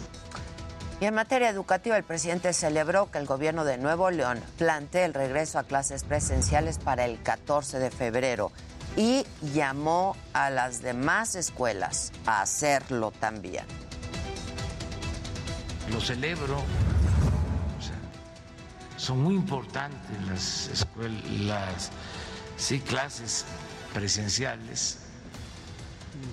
Y ya se están inscribiendo, se están apuntando, eh, se están abriendo más eh, eh, escuelas en el nivel básico, ya lo vimos. Muchas gracias a las maestras, a los maestros. Bueno, y vamos con más información de la mañanera con mi compañero Francisco Nieto. Paco, ¿cómo estás? Buen día. ¿Qué más se dijo en la mañanera? ¿Qué tal, Adela? Muy buenos días. Pues hoy el presidente López Obrador propuso hacer una pausa en las relaciones con España. Explicó que es necesario darse un tiempo para respetarnos, así dijo, y que España pues no vea a México como una tierra de conquista. Explicó que eh, en los pasados gobiernos hubo mucho contubernio entre los grupos empresariales de ese país, especialmente los que se dedican al, tema energético y a los y, y los gobiernos de México que hubo mucha promiscuidad, dijo el presidente López Obrador, en ese sentido pues consideró que es necesario hacer esta pausa, explicó que no será de forma oficial, es decir, que el enfriamiento de las relaciones con este país será de manera de facto, no quiso dar más detalles, no explicó si retirará pues entonces esta decisión de mandar al exgobernador de Sinaloa, Quirino Ordaz, como embajador de México a España, solamente explicó pues que eh, era una parte necesaria para que pues esta pausa ayude a enfriar las cosas. El presidente consideró que pues pudiera durar mucho tiempo esta pausa, incluso hasta que concluya su gobierno. También el presidente pues felicitó y deseó mucho éxito al patinador olímpico Donovan Carrillo, quien participa en los Juegos Olímpicos de Invierno en Beijing, Beijing 2022. Donovan compite este miércoles en la final de patinaje artístico y pues el presidente se congratuló de que un mexicano llegue hasta este sitio. Está considerado pues como eh, está entre los 10 mejores patinadores del mundo y hoy pues le deseo que le vaya muy bien y obtenga una medalla en, en, en los Juegos Olímpicos. Y el presidente también Adela ya se dirige al castillo de Chapultepec donde encabezará un aniversario más de la marcha de la lealtad. Pues esto es parte de lo que ocurrió en esta la O sea que el presidente plantea poner una pausa en la relación México-España. Paco. ¿Me colgó? Ahí estás, Paco. Hola, aquí estoy. No. no escuché nada, ¿qué pasó? Ah, te decía que se, decía, se escucha borroso, pero se escucha. No, Paco, te decía que entonces el presidente lo que plantea es poner una pausa en la relación México-España. Eh, sí, eh, explicó que se trata de una pausa necesaria. Dio a conocer, dio a entender que esta pausa está relacionada específicamente con las empresas españolas que hacen negocios en México. No quiso dar mucho más detalles a este tema de qué se refería, qué implicaciones tendría si se retiraba también al embajador de, España en México o cuáles serían las consecuencias. El presidente dijo que simplemente era una plática en, en una conferencia de prensa donde era donde era necesario decir pues que eh, México llevaba la peor parte en las negociaciones siempre con España y que era necesario pues que ahora se haga esta pausa eh, pues con España esperemos a ver qué responde España y a ver que también qué qué, qué implicaciones tiene esto qué, qué dirá el canciller Marcelo Ebrard pues dejó sí. así abierta la posibilidad Pues sí, pero por lo pronto eso dijo el presidente y dijo para que nos respeten y no nos vean como tierra de conquista. Sí, en, en definitiva dijo que se hará esta pausa Ya, bueno. Este, o sea, vamos a ver esta declaración qué consecuencias trae. Muchas gracias. Gracias, Muy Paco. buenos Buenos días. Gracias. Vamos de nuevo con Israel Lorenzana. ¿Dónde andas, Israel, ahora? ¿Cómo te va? Adela, muchísimas gracias. Pues ahora estamos ubicados aquí en la colonia del Valle Norte, es la calle Mieri Pesado. Fíjate que las maestras de este jardín de niños Guadalupe Victoria, Adela, reportaron un fuerte olor a gas lo que por supuesto movilizó a los servicios de emergencia. Elementos policíacos llegaron hasta este punto, también por supuesto los bomberos, y después de hacer una exhaustiva revisión, pues detectaron sí un olor a gas, pero a un costado de esta escuela, este jardín de niños, hay puestos de comida y es que cambiaron un cilindro de gas, regaron el mercaptano y por supuesto espantaron a las maestras, que por suerte todo quedó en el susto, no hubo necesidad de que evacuaran a los niños de este jardín de niños, lo que sí, bueno, pues la movilización policíaca fue evidente y todo, como te decía, quedó en el susto aquí en la colonia del Valle Norte. Pues Adela, es la información que yo te tengo. Gracias, Israel. Vamos ahora al Zócalo. Eh, hay manifestaciones y ahí está Alan Rodríguez. ¿Cómo estás, Alan? Hola, ¿qué tal? Adela, amigos, muy buenos días. Yo me encuentro en estos momentos frente al circuito del Zócalo de la Ciudad de México, frente al Palacio Nacional, en donde tenemos una manifestación por parte de los integrantes de la organización por una cultura de los derechos humanos. Esta es conformada por familiares de los reclusos del penal del Bordo de Sochiaca, quienes vienen a hacer una petición al presidente de la República, Andrés Manuel López Obrador. Ellos están solicitando que haga una recomendación que tendría que ser atendida por el gobernador del Estado de México ante el hecho de que ellos denuncian que se llevan a cabo diversas irregularidades, abusos y también violaciones a los derechos humanos en el interior de este penal. Por este motivo son aproximadamente 150 las personas que están participando en espera de ser atendidos por personal de la Oficina de Atención Ciudadana de Presidencia. Por lo pronto no han sido atendidos, sus peticiones todavía no son escuchadas y por este motivo tenemos el corte a la circulación desde la avenida 20 de noviembre para ingresar a la zona del circuito del Zócalo Capitalino. Es el reporte que tenemos esta mañana desde el Zócalo de la Ciudad de México. Sale. Muchas gracias, Alan. Buen día. Continuamos, Tomen día. precauciones. Gracias.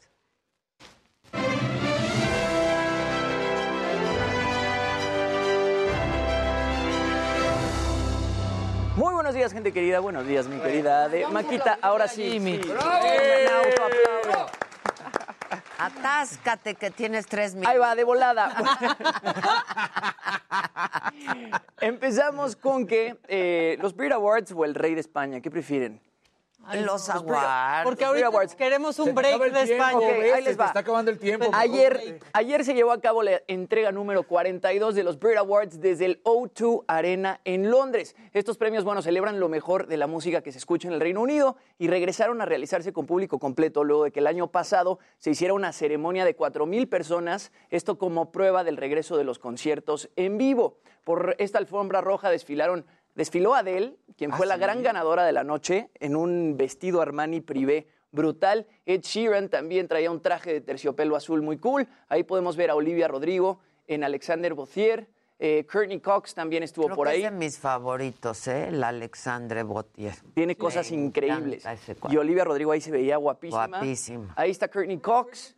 Eh, estaba también la banda italiana Maneskin, que fueron los últimos en ganar Eurovisión. Ashley Roberts de las Pussycat Dolls. Y bueno, varios artistas más. Ed Sheeran fue el encargado de inaugurar la ceremonia. Hizo una versión rockera de su sencillo Bad Habits junto a Oldie Sykes. Él es vocalista de Bring Me the Horizon. Y bueno, se llevó el premio a compositor del año. Ahí también ahí veíamos a Adele.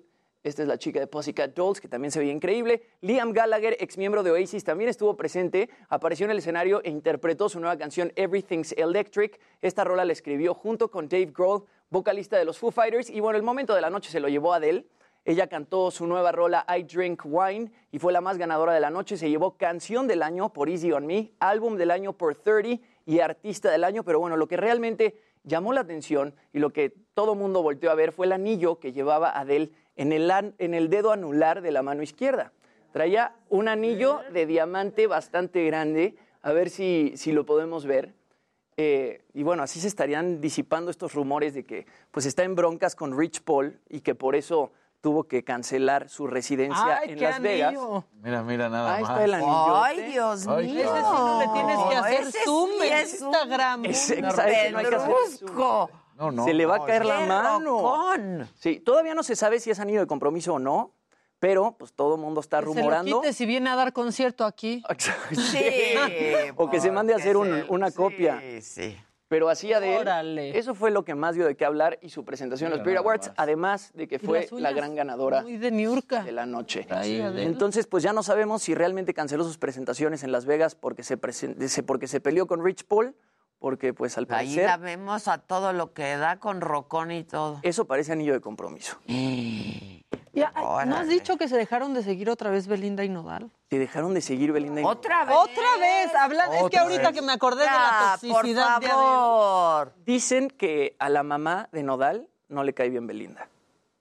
Que la mamá de Nodal no quiere que Belinda esté con Nodal, que porque le lleva muchos años, que porque gasta mucho Nodal estando con Belinda y bla, bla, bla. Se dejaron de seguir en Instagram. Ay, También pero ya también. sí. También le gasta usted mucho dinero para de su hijo. ¿eh? Y también ella gasta mucho Pues dinero de sí, su hijo. claro. Y esa sí, y ella tiene una roca más grande que la que le dieron a Adele.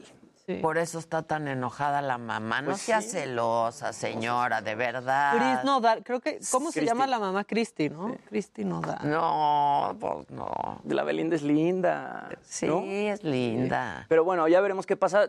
Todavía Ay, no tiene ya- ni ya, fecha para yo su creo boda. Que ese recurso ya está muy gastado entre ellos, ¿no? Te sigo, me dejo de seguir. Ay, Pues sí, sí. ¿cuánto- iba a de decir cuántos años tienen, pero es que Ya, sí ya, son bien sí son chiquitos. chiquitos. Ahí está el anillo sobre de todo 3 él. millones de dólares. Ese es el anillo que. Nodal le dio a Belinda. Híjole. No, pues sí, Dal. Sí, Dal. Oye, sí, Dal. pero ¿y qué? ¿Y si truenan se lo va a regresar? No creo. No, mira, nomás Yo que no se creo. Lo case. que se da y Exacto, se ya no se quita. El que da y quita Con con, el diablo diablo se se desquita. desquita. Claro. Eso ya depende de, en dado caso, de que Belinda lo quisiera regresar. Pero si ella quisiera, ¿no? ¿Qué va- Ay, no lo regreses. No lo regreses. No que lo pida. No lo regreses. Porque hasta Bel. lo pusiste más guapo. Imagínate el, el departamento o la casa que te compras vendiendo ese anillo. No, ¿Tres bueno, millones de imagínate. dólares? No. Los cuatro departamentos, cuatro lo casas. mejoró mucho Bel. ¿Verdad ¿eh? que sí? Hasta guapo se ve ya el Sí. Cristian. Al final cada quien su golpe. Ya. Ya, claro. Cada también. quien se va con su golpe. Como en los seguros, cada quien su golpe, estamos a mano. Que Nodal se ha estado tatuando más la cara. Ay, Cada ahora qué- se hacen Eso más dijiste que lo tatuajes. acusaron con la mamá, ¿no? Que la mamá dijo que ya no quería que se tatuara también. Ya también la mamá Sí, que. La mamá se está quejando de, de- de todo. Con Beli. ¿Cuántos años tiene Nodal? ¿22? Ah, yo también le diría, mijo, ya te estás. Ahorita te digo. Ya. O también le dirías, bueno, mijo, Ahora, todo lo que 23, tapa ayuda. 23. Ah, también. 23 tiene Nodal. Ay, sí, yo sí le pondría un Mientras no salga como Spider-Man, sí, con su red en la cara. A ver, enséñame cómo está ahorita. Vamos a hacer una pausa y regresamos con Javi Derma y más. Y el, el- el Don Gallo, sí. A ver, quiero ver cómo se ve.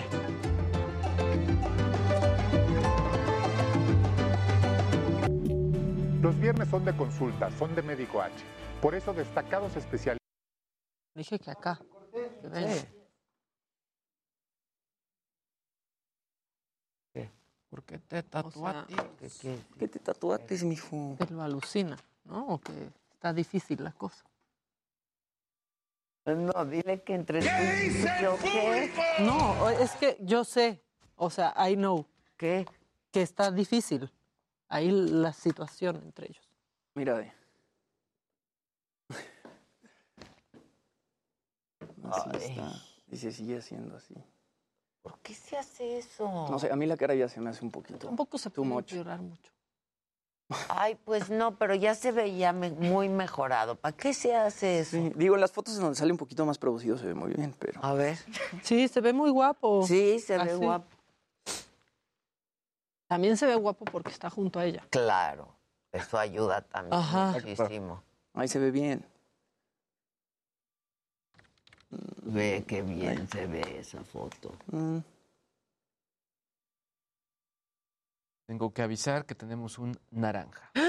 ¡Ah! ¡Ay, a bailar, Maki. A ver, pero sí, de quién? a- avisa, pero en la cabina. Eso. No puedo. No, Eh, no, permítame. Permítanme. Sí. Sí. Y aparte... Tus manitas aquí en el frentito. Ay, ay, ay. Y luego, ¿quién? Maca, qué humillante. La dignidad está en otro lado, sinceramente. No, no. Solicitan la shoe cam para tus zapatos, a ver. A Shukam. ver.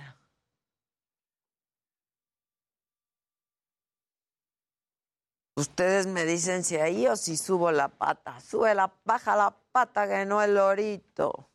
Ya, y también qué machistas que luego, luego se vayan contra Belinda de que si le está quitando el dinero. Ay, ella también Belinda gana tiene su bien, dinero. ¿eh? Claro. Podría ser también a la inversa, o sea, No se lo quiera gastar. O sea,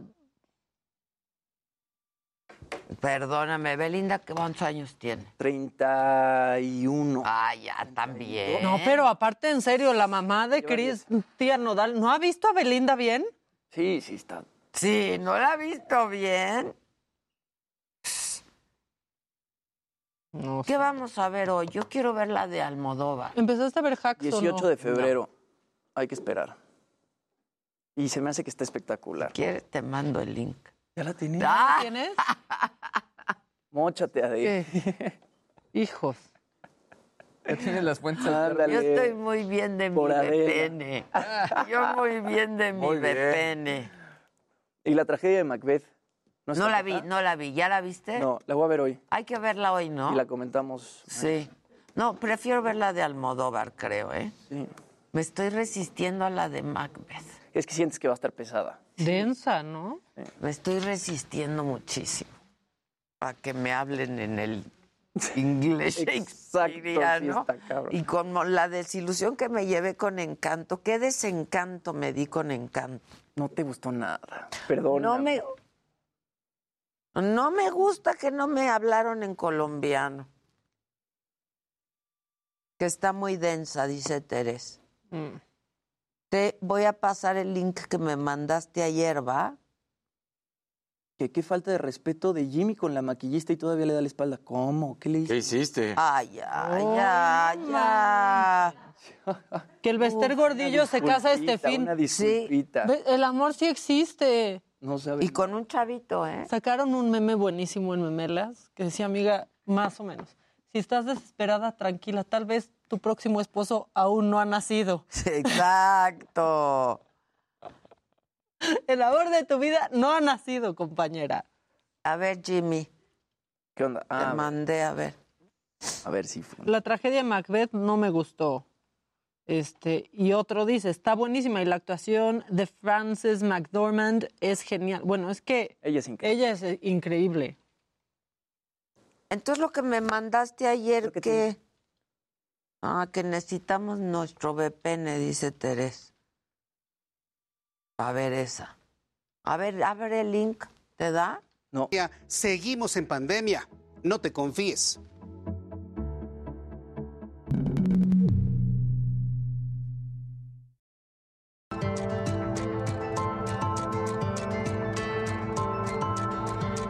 Ay, ay, ¿por qué no vino Javi Derma aquí ya, no? Ya que venga. Y te necesitamos, Javi. Aparte lo queríamos abrazar porque fue Sí, el día fue del dermatólogo. el sábado y festejó. Sí. ¿Cómo? Por todo lo alto, como dicen. ¿Se festejó? Por todo lo alto. Javi Derma, ¿cómo estás? Muy bien, muy feliz de verlos, aunque sea aquí a la distancia. Y tú te ves re ya bien, ¿eh? ir al, al foro con ustedes para poder compartir con, esto, con ustedes y con todo este público maravilloso que nos escucha. Ah, Bueno, entonces ya el próximo miércoles, ¿no? Ya, ya levántenme el castigo. Sí, ya, ya estuvo, ya estuvo. ¿Qué onda? ¿Cómo estás?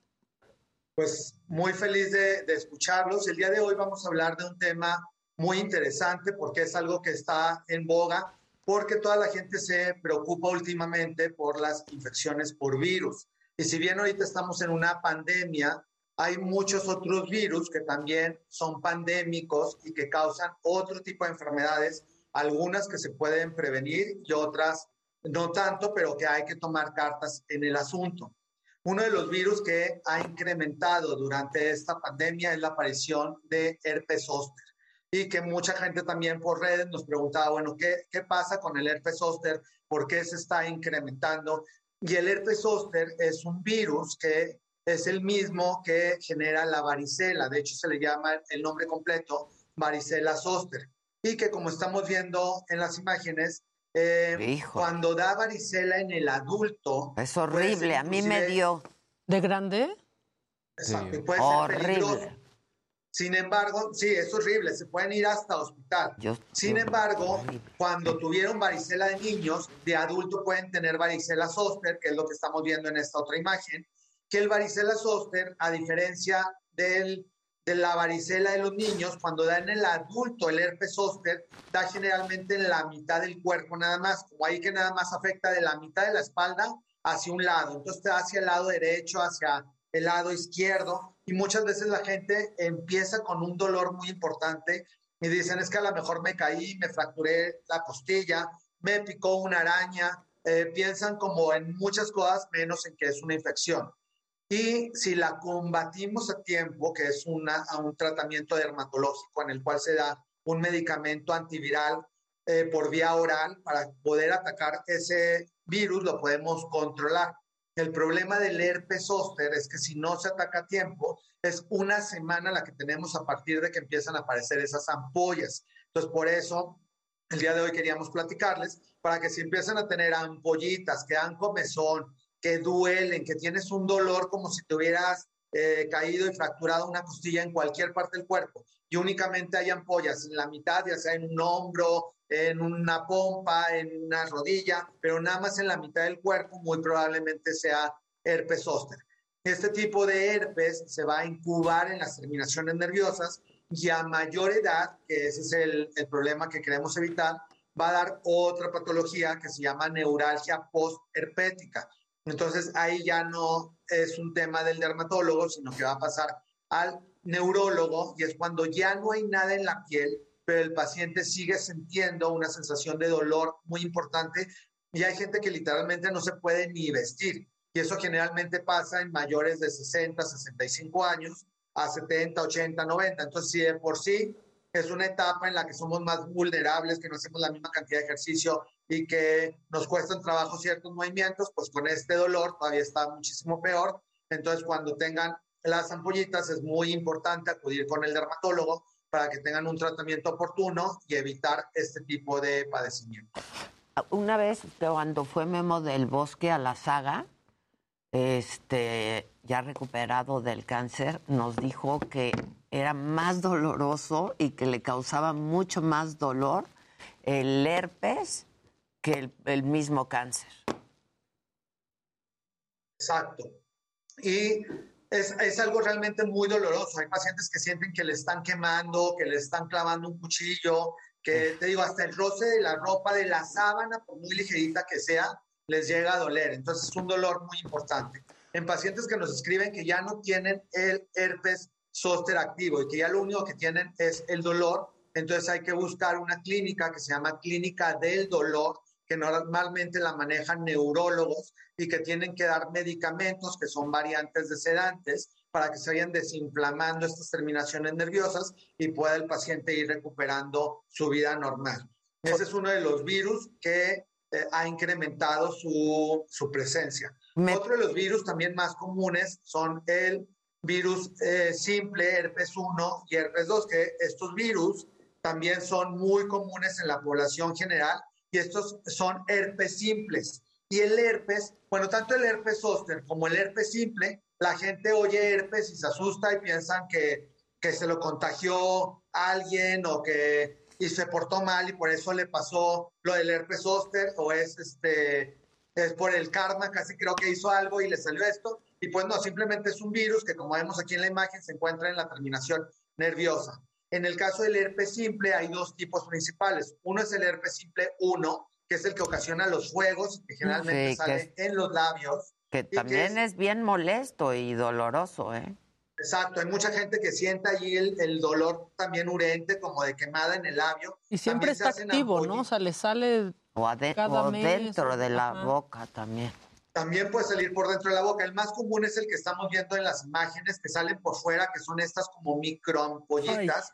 Y estas ampollitas es del herpes simple tipo 1 y que se transmite de boca a boca. Este sí es una, una infección que se transmite de humano a humano pero este afortunadamente no ocasiona ninguna otra consecuencia más que lo molesto y que muchas chicas inclusive llegan en cada ciclo menstrual con cambios de temperatura o con cosas que les causen cierto estrés, se reactiva nuevamente el herpes. En el caso de los hombres, igual cuando hacen sobreentrenamientos, eh, se van a la playa y no se protegieron del sol lo suficiente. También el sol puede activar el herpes tipo 1 y esta es una infección que lamentablemente no se cura, pero se controla. Es una infección que las personas van a tener por toda la vida. Pero si tienes ya presencia cada mes, cada dos meses, de que te están saliendo estos fuegos, eh, entonces si hay tratamiento por los cuales les damos el dermatólogo un tratamiento antiviral aproximadamente por un año de estar tomando pastillas todos los días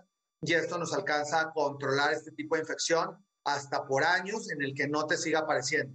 Si te sale uno muy de vez en cuando, pues realmente no necesitas tanto tratamiento más que aplicarte alguna crema que contenga eh, aciclovir cinco veces al día, que ese es un error también. Si se la ponen en la mañana y no se la retocan durante el día, ese virus no se va a acabar. Entonces lo tienen que estar aplicando cinco veces al día, en la mañana, media mañana, mediodía, a media tarde y en la noche, cuando menos una semana. Y con eso vamos a ir también limitando la reproducción del virus para que no se le esté reproduciendo tan rápidamente. Se estima que hasta un 67% de la población mundial ha tenido contacto con este virus. Sin embargo, hay un porcentaje que son portadores y otro porcentaje que sí tienen la infección en vivo. Hay otro herpes simple tipo 2, que este es genital y estas son verrugas que salen en el área genital, no se transmiten a otra área del cuerpo y esto sí tiene que ver con relaciones sexuales y obviamente a mayor número de parejas sexuales, pues mayor posibilidad de tener este tipo de infección. A la gente que no tiene ninguna pareja sexual y va a pasar solo este 14 de febrero, pues no tiene riesgo de herpes simple tipo 2, pero para la gente activa, como los ejemplos que nos ponían que ya se van a casar y que han tenido múltiples parejas, pues si tienen ese este tipo de protección también es infalible. 100%. ¿eh? 100%. Tiene que preocuparse. 100%. Método infalible. Exacto, entonces el herpes simple tipo 2 es un herpes genital que lo puede tener hasta el 13% de la población. Y aquí son verrugas que empiezan a salir en el área genital y que van creciendo como coliflor y que se van transmitiendo en la, inclusive en la misma persona por microheridas. Entonces mucha gente que se rasura los vellitos en el área genital, se están rasurando las verrugas, puede ser un medio de cultivo en el que se están pasando ellos mismos a otras áreas y obviamente va a ser mucho más complicado tratar 20 eh, verrugas que tratar dos verrugas. Entonces, esas verrugas se tienen que colocar medicamentos puntados o quemarlas en el consultorio. Entonces, lo ideal es si tienen verrugas en el área genital, hay que acudir con el dermatólogo o con el ginecólogo o con el urólogo, según el caso de cada paciente, pero si tienes una lesión, siempre les digo, hay que aprender a ir escuchando a la piel. Si tienes una lesión que no la tenías y que está apareciendo en algún área de tu cuerpo, pues hay que poner la atención y hay que acudir a consulta. En el caso de las verrugas genitales, como son asintomáticas, pues no duelen, no dan comezón, sino que únicamente se ven. El diagnóstico es muy fácil por el derma, simplemente al verlas sabemos que es un, ah, una verruga genital, entonces hay que ir este, haciendo tratamiento. Otras verrugas que la gente tiene comúnmente y que asustan por el nombre son las verrugas que son transmitidas por el virus del papiloma humano. Entonces, mucha gente cuando dice, ay, tienes papiloma, se asusta, pero hay muchos tipos de papilomas. Hay más de 200 tipos de papilomas en el mundo. Sin embargo, los que nos preocupan más son en específico como cinco serotipos que si los tiene el hombre y los transmite a, a la mujer o a su pareja, pueden incrementar las posibilidades de tener cáncer cervicouterino principalmente.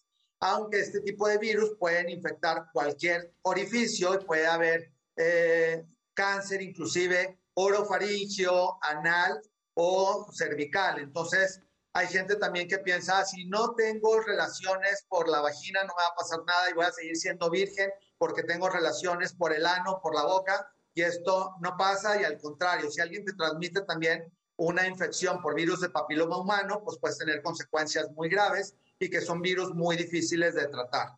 Afortunadamente contra estos virus que se les llaman oncogénicos, ya existen vacunas, pero para que la vacuna Justo eso está preguntando la gente, que si no hay vacunas para todos estos tipos de, de herpes.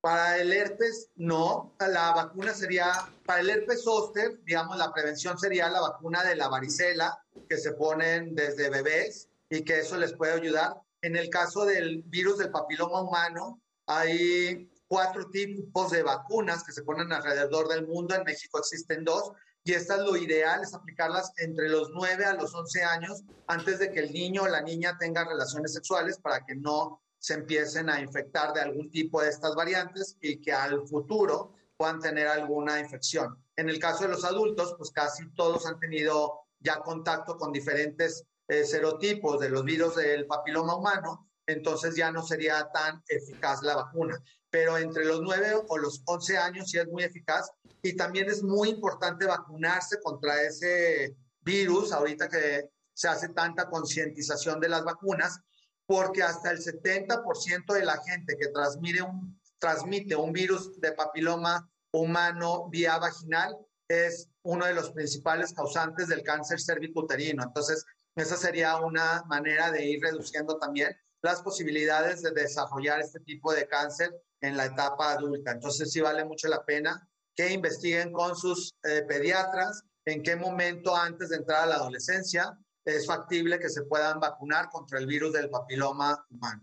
Este, Javi, eh, dicen que si este, algunos tipos de, herpes que has platicado, que si eh, es lo que se llama culebrilla, lo que se conoce como culebrilla. Sí, la culebrilla es lo que se le conoce como herpes zóster también, ah. que el herpes zóster es el que les menciono que crece pues como un racimo de uvas o hay gente que simula que es como una forma de víbora porque se van haciendo todas, todas, todas las ampollitas o también que duele como si fuera el piquete de una araña o como si tuviera picado una víbora y que tuvieras allí el veneno. Entonces hay gente que quiere exprimírselas porque piensa, me picó una araña, entonces le voy a sacar el veneno y lo único que hacen es expandirse más la infección por el herpes zóster. Entonces, lo ideal es no tocarse para que no se expanda ese tipo de infección y al contrario, pues acudir con un dermatólogo cuando empieces con las ampollas para que se vayan secando y te vayan recetando el medicamento adecuado para tu tipo de infección viral, porque todos los virus si es un virus herpes simple, si es un herpes zóster o si es un virus de papiloma humano, todo se trata diferente. Entonces, como en todas las enfermedades de la piel, la primera etapa es el diagnóstico y obviamente las medidas preventivas. En el caso de todas las enfermedades de transmisión sexual, tanto herpes simple tipo 2 o virus de papiloma humano, pues lo ideal es la prevención, que cómo se previene, pues obviamente tratando de tener una sola pareja sexual y, este, bueno, en el caso de niños y niñas, vacunarse a temprana edad, hacer conciencia de eso y, este, y usar condón o medidas preventivas que no este, sea contacto directo con los líquidos que se transmiten este tipo de enfermedades. Oye, alguien aquí está diciendo que para el herpes zóster sí hay vacuna, que en Estados Unidos la ponen. Shingrix. Eso dicen que es la marca Shingrix. Es la vacuna Shingrix. También creo, ¿eh? porque también están diciendo. Es, un derivado de la vacuna para la varicela, porque es el mismo virus, varicela zoster. Mm. Entonces, pero no es igual de efectiva que se pone en los niños. Y si ya tuviste varicela de niño, aunque te pongas la vacuna de adulto, eso no te va a prevenir que tengas herpes zóster, porque ese virus se queda incubado en las terminaciones nerviosas del paciente. Entonces, cuando un paciente tiene bajas de defensas por algún estrés importante, por desnutrición, por alguna enfermedad en la que está en quimioterapia y les dan medicamentos para que sus anticuerpos no tengan la misma respuesta, entonces puede otra vez ese virus volver a salir hacia la piel y atacar al paciente. Pero obviamente las vacunas, obviamente nos ayudan muchísimo, deberíamos de, de investigar más acerca de vacunas y a las enfermedades que podamos vacunarnos, pues obviamente va a ser lo que más nos va a ayudar hacia el futuro. De hecho, hay eh, vacunas en desarrollo para muchas enfermedades, eh, diabetes, este, varios tipos de cáncer, eh, SIDA, hay muchas vacunas en desarrollo que esperemos próximamente ya se puedan estar aplicando. Ojalá. Oye, este, alguien está preguntando que si por favor puedes decir eh, qué son unos como granitos transparentes que salen dentro de la boca.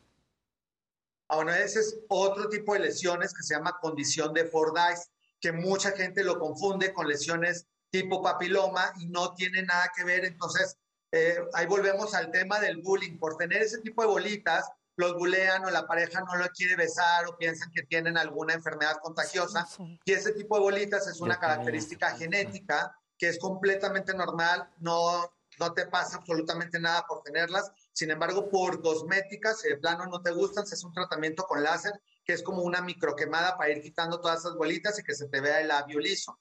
Y esas se forman por un trastorno de la glándula salival en la que no se drena por completo la glándula y se va formando una hipertrofia de la glándula salival y se van viendo como bolitas que parecen microampollitas, pero estas no se quitan nunca, a diferencia de cuando a alguien le da un herpes labial, pues el herpes da una semana y aunque no tuvieras tratamiento, pues la pasas mal, pero se quita y ya en un determinado tiempo te podrá volver a dar. Y estas bolitas no, estas bolitas generalmente salen a partir de la adolescencia y se quedan ya fijas para siempre, entonces es una condición característica de tu piel, pero no es una enfermedad. Eh, alguien dice por aquí que le pusieron la vacuna en Estados Unidos, pero que solo la ponen cuando tiene 50 años o más. Sí, porque después de los 50 años, como lo mencionábamos, si te da herpes zóster, tienes más posibilidades de que después tengas neuralgia posherpética y tu calidad de vida sea pues muy ah. deteriorada. Entonces, si tienes alguna enfermedad que crónicamente haga que te bajen las defensas, como una diabetes o que tienen, tuvieron algún tipo de cáncer o tienen algún tipo de inmunosupresión, entonces está justificado que aproximadamente a los 50 años se puedan vacunar contra este tipo de virus para que se prevenga que no tengas una neuralgia posepética posterior. Este, por aquí alguien pregunta, María Robles, ¿qué puedo hacer, Javi, si tengo un grano de grasa gigante en la espalda? ¿Un grano? Pues dice, un grano, de, grasa. Ah, entonces, ese normalmente se llama quiste epidermoide y es un tapón de un poro que empieza a crecer y se forma como si fuera un absceso, que muchas veces esa es una queratina que se empieza a echar a perder. Hay que abrir, ¿no? Y sale, huele así todo el cuarto como a podrido, entonces la gente que se lo exprime, Mm. realmente los vecinos saben que se exprimió un grano porque llega el aroma, entonces, y muchas veces cuando se poncha, como sale a presión, pues salpica todo, entonces Ay. todo eso se empieza a contaminar. El mejor tratamiento es una cirugía, lo Claro. ponchamos, lo drenamos, es como un globo, se saca toda la bolsita y pues ya se te quita tu, tu quiste epidermoide para siempre, pero sí lo ideal es una cirugía. Una cirugía, claro. Porque si no, claro. se- lo exprime, se recarga, lo exprime, se Exacto, recarga. es cuento de nunca ¿no? acabar. Y, y- y- y puede ser que no saques todo. Claro. Más. Y el olorón. Oye, No, Javi, aquí sí, dice una... Mi hija padece herpes en los labios, es muy recurrente. ¿Se puede hacer algo para prevenirlo? Sí, sí es muy recurrente, si le sale en cada ciclo menstrual o cada vez que cambia la temperatura, hace mucho frío, calor, este, hay gente que le sale por hacer ejercicio, entonces si es muy recurrente, lo ideal es tomar aciclovir de 200 a 400 miligramos diarios por un año y eso les va a disminuir a casi eliminar el que estén con el herpes recurrente. Pero como son medicamentos que se tienen que prescribir por un periodo largo de tiempo, lo ideal es que acudan con un dermatólogo para que los oriente bien y les diga la dosis y por cuánto tiempo lo tienen que tomar. Oye, sí preguntan existen en, en WhatsApp. He escuchado que varios pacientes contagiados de COVID-19 se quejan de dolor de piel. ¿Está relacionado de alguna forma con herpes? No, no está relacionado con herpes, sino que es una, el COVID da una microinflamación en la piel. De hecho, hay gente que le duele hasta la piel cabelluda, que hasta peinarse les llega a doler. Y esto puede pasar prácticamente en cualquier parte de, de la economía del cuerpo, independientemente de que haya habido ronchas o no. Al ser un virus, hay gente que ha tenido COVID únicamente en la piel. Y ya hay este, libros completos en los que se estudia eh, dermatológicamente el COVID de cómo puede afectar también únicamente la piel o la piel cabelluda. Entonces, si, es una, si hay una hipersensibilidad que puede durar de uno a seis meses posterior al COVID, pero dependiendo de, del área donde la tengas, también hay medicamentos, cremas o champús antisensibilizantes que te van a ayudar a ir desinflamando esta inflamación microscópica, porque muchas veces no se ve nada, únicamente tienes la hipersensibilidad. Oye, Javi, para el tema de la ciclovir hay una marca comercial. Eh, eh, ¿Sí recomiendas esa por el tema del- de, la dosis que, que viene con esta marca?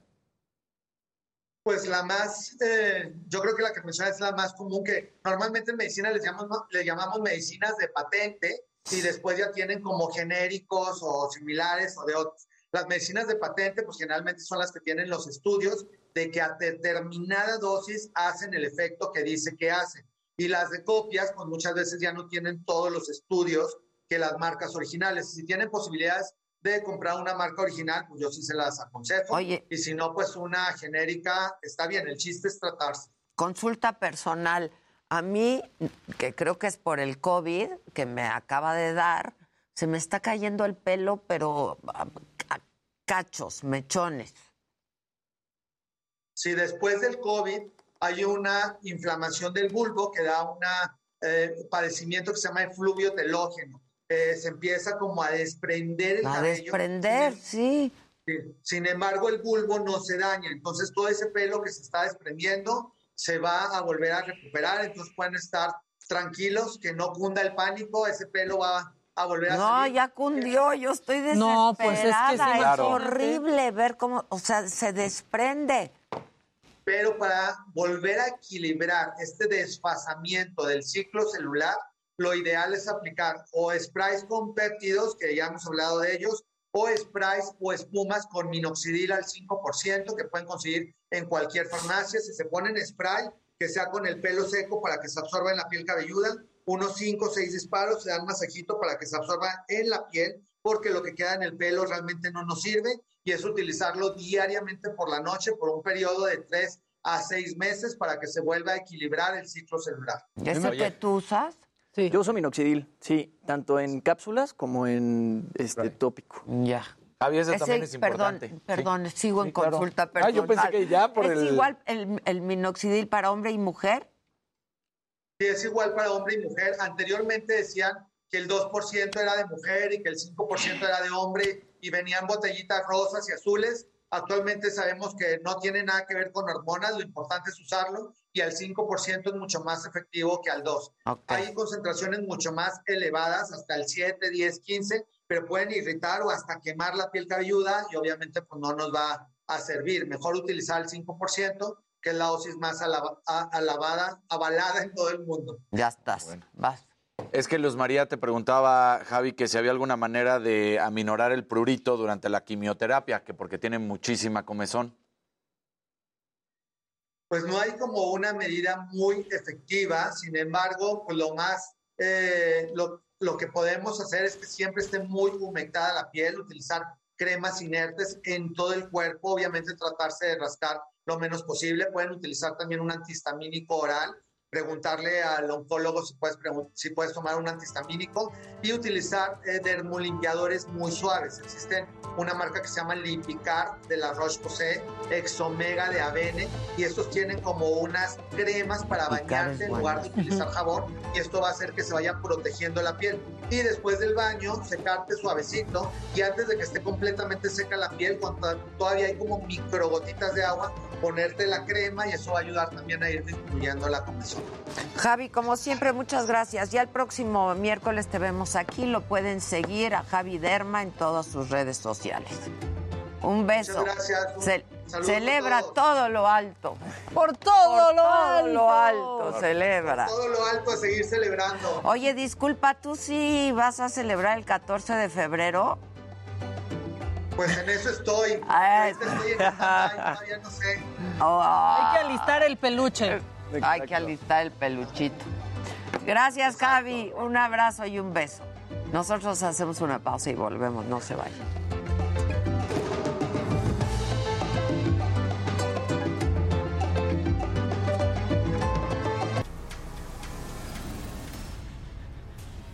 ¿Ardor? ¿Ardor o dolor? Dolor, dolor, dolor, dolor. Son cosas bien Pero hasta raras. la falange ¿eh? de los, de, de- de los dedos me dolía. Pasan cosas bien raras.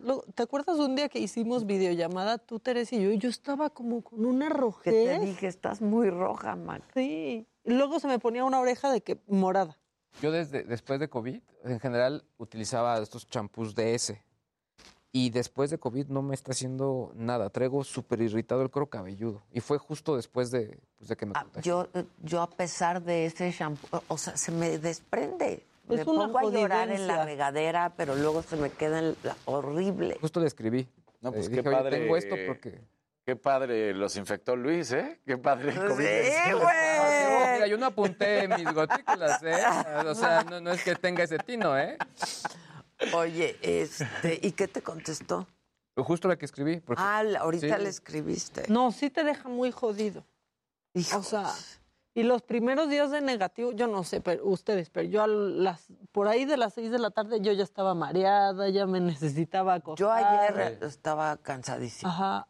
Sí, para mí, la- o sea, pues ustedes me veían, yo estaba muy girito en el programa. Ajá, pero, en la sales, tarde... Sí, Sí, ahí te da el, Sí, el bajón. horrible. Me da un bajón horrible. Decíamos que era como un muy mal, mal, un muy mal, mal del puerco. Sí, O una exacto. cruda. Exacto. Una cruda horrible. O sea que no, te, no puedes. O luego No le, puedes. le cuento cosas a Paola y me dice, "Me- ya me dijiste. Yo, pues perdóname. Te voy a volver a decir una y otra vez porque no me acuerdo. Lo bueno es que también le dio a la doctora, entonces no, no, te va a de- no te va a echar eso en cara. Me regalan un venenito, aunque nadie nos lo haya invitado. Oye, pe- pero sí hay, no, no sé qué. Ah, hoy justo pues tenía una información bajo embargo. Y ayer dije, no, pues no puedo grabar mi podcast porque pues tengo la información bajo embargo, la grabo mañana. Y, y hoy, hoy que estaba en la mañana dije, ¿y por qué no lo grabaste, idiota? Claro. Claro. Exacto. Pero no- Claro. No era en vivo, ¿Qué güey. me pasó? O sea, Sí, sí, ah, sí, es el COVID. sí. O sea, Es el COVID, de verdad. No que le queramos echar la culpa al COVID de Pero- todas las Esto- pendejadas que hacemos. exacto, pero. o Pero sea, hay No, cosas pero que ahorita sí, se vale. güey. No más que sepan, Jimmy Alma Casarín dice, a mí me pasa no que tienen me pretexto. siento muy, muy, muy cansada. Sí. El post-COVID me dejó algo en la mano, me salió un inhalador. que- ¿Qué es eso? Que siempre está pegado. No, dijo, me salió un inhalador que siempre está pegado en mi mano. O sea, que ella siempre trae el, inhalador para. Ah. ah, yo no. ¿Qué, ¿Qué, sale en la mano? Sí, no. No, nariz. Adela, a mí también me pasó lo mismo con el maldito COVID. Cambié de shampoo Redken y me ayudó bastante. Pues yo estoy usando el que, el que recomendó Javi. Sí. ¿Sabes qué? ¿Y si está cayendo mucho? Güey, mechones. Oye, ¿y, lo del- ¿y las inyecciones? Voy Del a ir. péptido. Sí, voy igual te ayudan. Porque sí, es horrible. Estoy desesperada. Chucho Rosas, que a él le dio lo mismo después con la memoria, después del COVID. A mi, a mi suegra justo le Pues hay estudios de que sí te afecta. Sí, claro. Sí, Yuri a mí me dijo que se le caían mechones y que Rodrigo se tuvo casi que poner pelo después del COVID. A mi, a, mi, a mi suegra le mandaron unas pastillas y justo me decía que a ella sí le ayudaron muchísimo porque se le caía igual mucho el pelo. Por el COVID. Sí. Ay, no.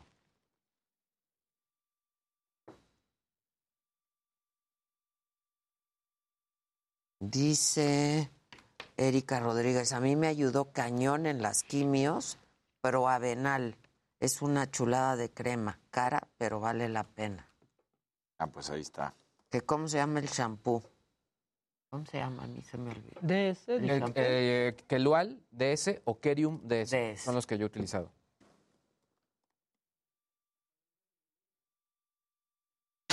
Sí, Lali pone. Hasta mi hijo un día me dijo que si estaba cambiando de pelo como los perros. Sí, o de piel como las víboras. ¿Verdad? Vas dejando ahí. Es, es horrible. Ah, a mí, ¿saben qué? La piel se me resecó Horrible. muchísimo. O sea, pero de pellejito, así de caspa en las piernas.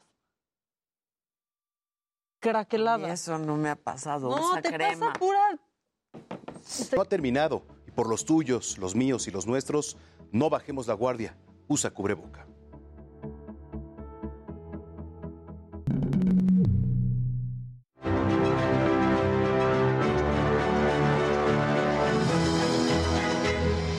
Gracias, mi querida María.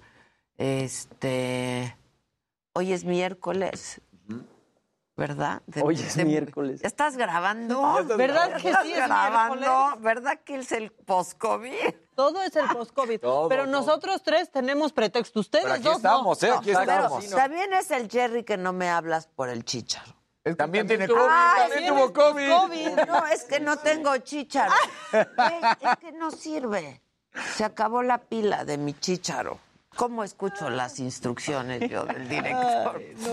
Bueno, Diana Martínez cubre la fuente judicial aquí en el Heraldo Media Group y es colaboradora de Mente Mujer y nos enlazamos con ella en este momento para hablar de cómo la pandemia se ha, ha agravado los casos de violencia con, con armas incluso, ¿no? ¿Cómo, cómo estás, Dianita? ¿Qué tal, Adela, Maca? Chicos, ¿cómo están? Buenos días. Pues sí, vengo a hablarles de este tema de feminicidios, que pues lamentablemente evidencia que la, violencia extrema contra las mujeres no se detiene. Por lo menos en, en el 2021, 1.004 mujeres fueron víctimas del delito de feminicidio, pero ¿cómo fueron asesinadas estas mujeres?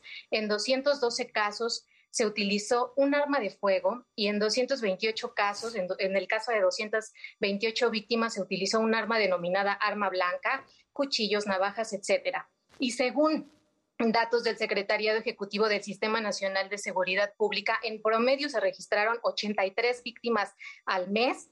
¿Cuáles fueron los meses con más casos? Agosto con 111 víctimas, mayo con 108 víctimas y marzo de 2021 con eh, 101 víctimas.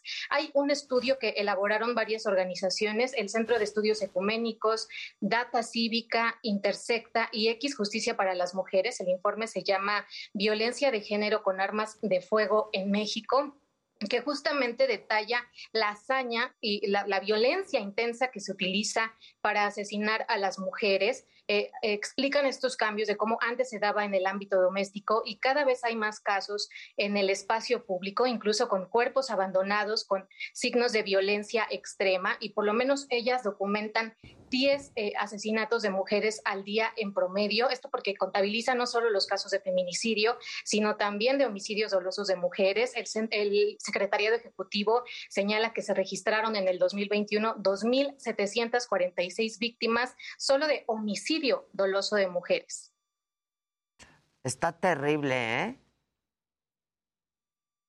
Así es, Adela. Y sobre todo hay, un punto importante que señalan en este informe, que es el hecho de que no solamente las mujeres que reciben los disparos son las afectadas, digamos la víctima directa, sino hay víctimas indirectas, como por ejemplo las familias, pues los claro, hijos. Los hijos. Claro. Que se tienen que hacer cargo de las labores de cuidado que no les corresponden. Hay una parte importante también. Eh, el 4 de agosto del año pasado, eh, la Secretaría de Relaciones Exteriores, el gobierno mexicano, eh, presentó una demanda en la Corte de Massachusetts contra 11 empresas, 11 fabricantes de armas en, Estados Unidos. Ahora prevalece contra ocho empresas eh, que son, están como demandadas.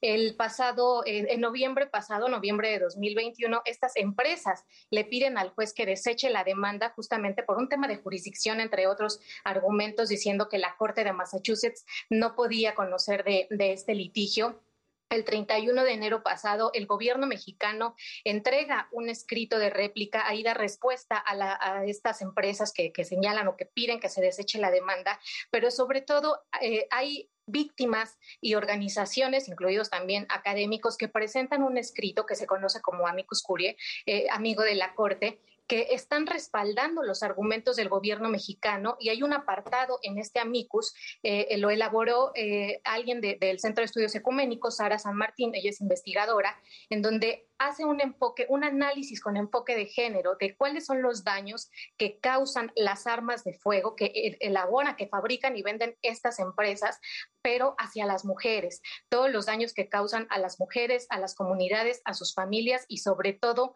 a sus hijos. Adela. Sin duda, sin duda. Y bueno, pues la impunidad, ¿no? Como dice. Sí, también también es un tema, ¿no? Pero pues, sobre todo eh, lo que comentábamos hace un, momento eh, de los daños que se causan a los hijos. Se documenta el caso de Víctor Junuen, que él, eh, pues su mamá fue asesinada en Acapulco de un disparo en, la cabeza y él se tuvo que hacer cargo de las labores de cuidado de, pues, de toda su familia. Labores que, como habíamos comentado, pues no le, no le corresponden. No le corresponden, claro, claro. Hijos, terrible. Bueno, toda esta información la encontramos en el suplemento Mente Mujer del Heraldo, este, del diario El Heraldo. Eh, sale todos los lunes en el impreso, pero está en el digital, ¿no? También viene con algunas estadísticas de cuáles son las entidades con más casos de feminicidios, eh, cuántos casos se, registraron eh, en, cada, en cada entidad y sobre todo en promedio. Te mando un abrazo y muchas gracias, Diana, y felicidades como siempre. ¿eh? Abrazo, chicos. Muchas gracias.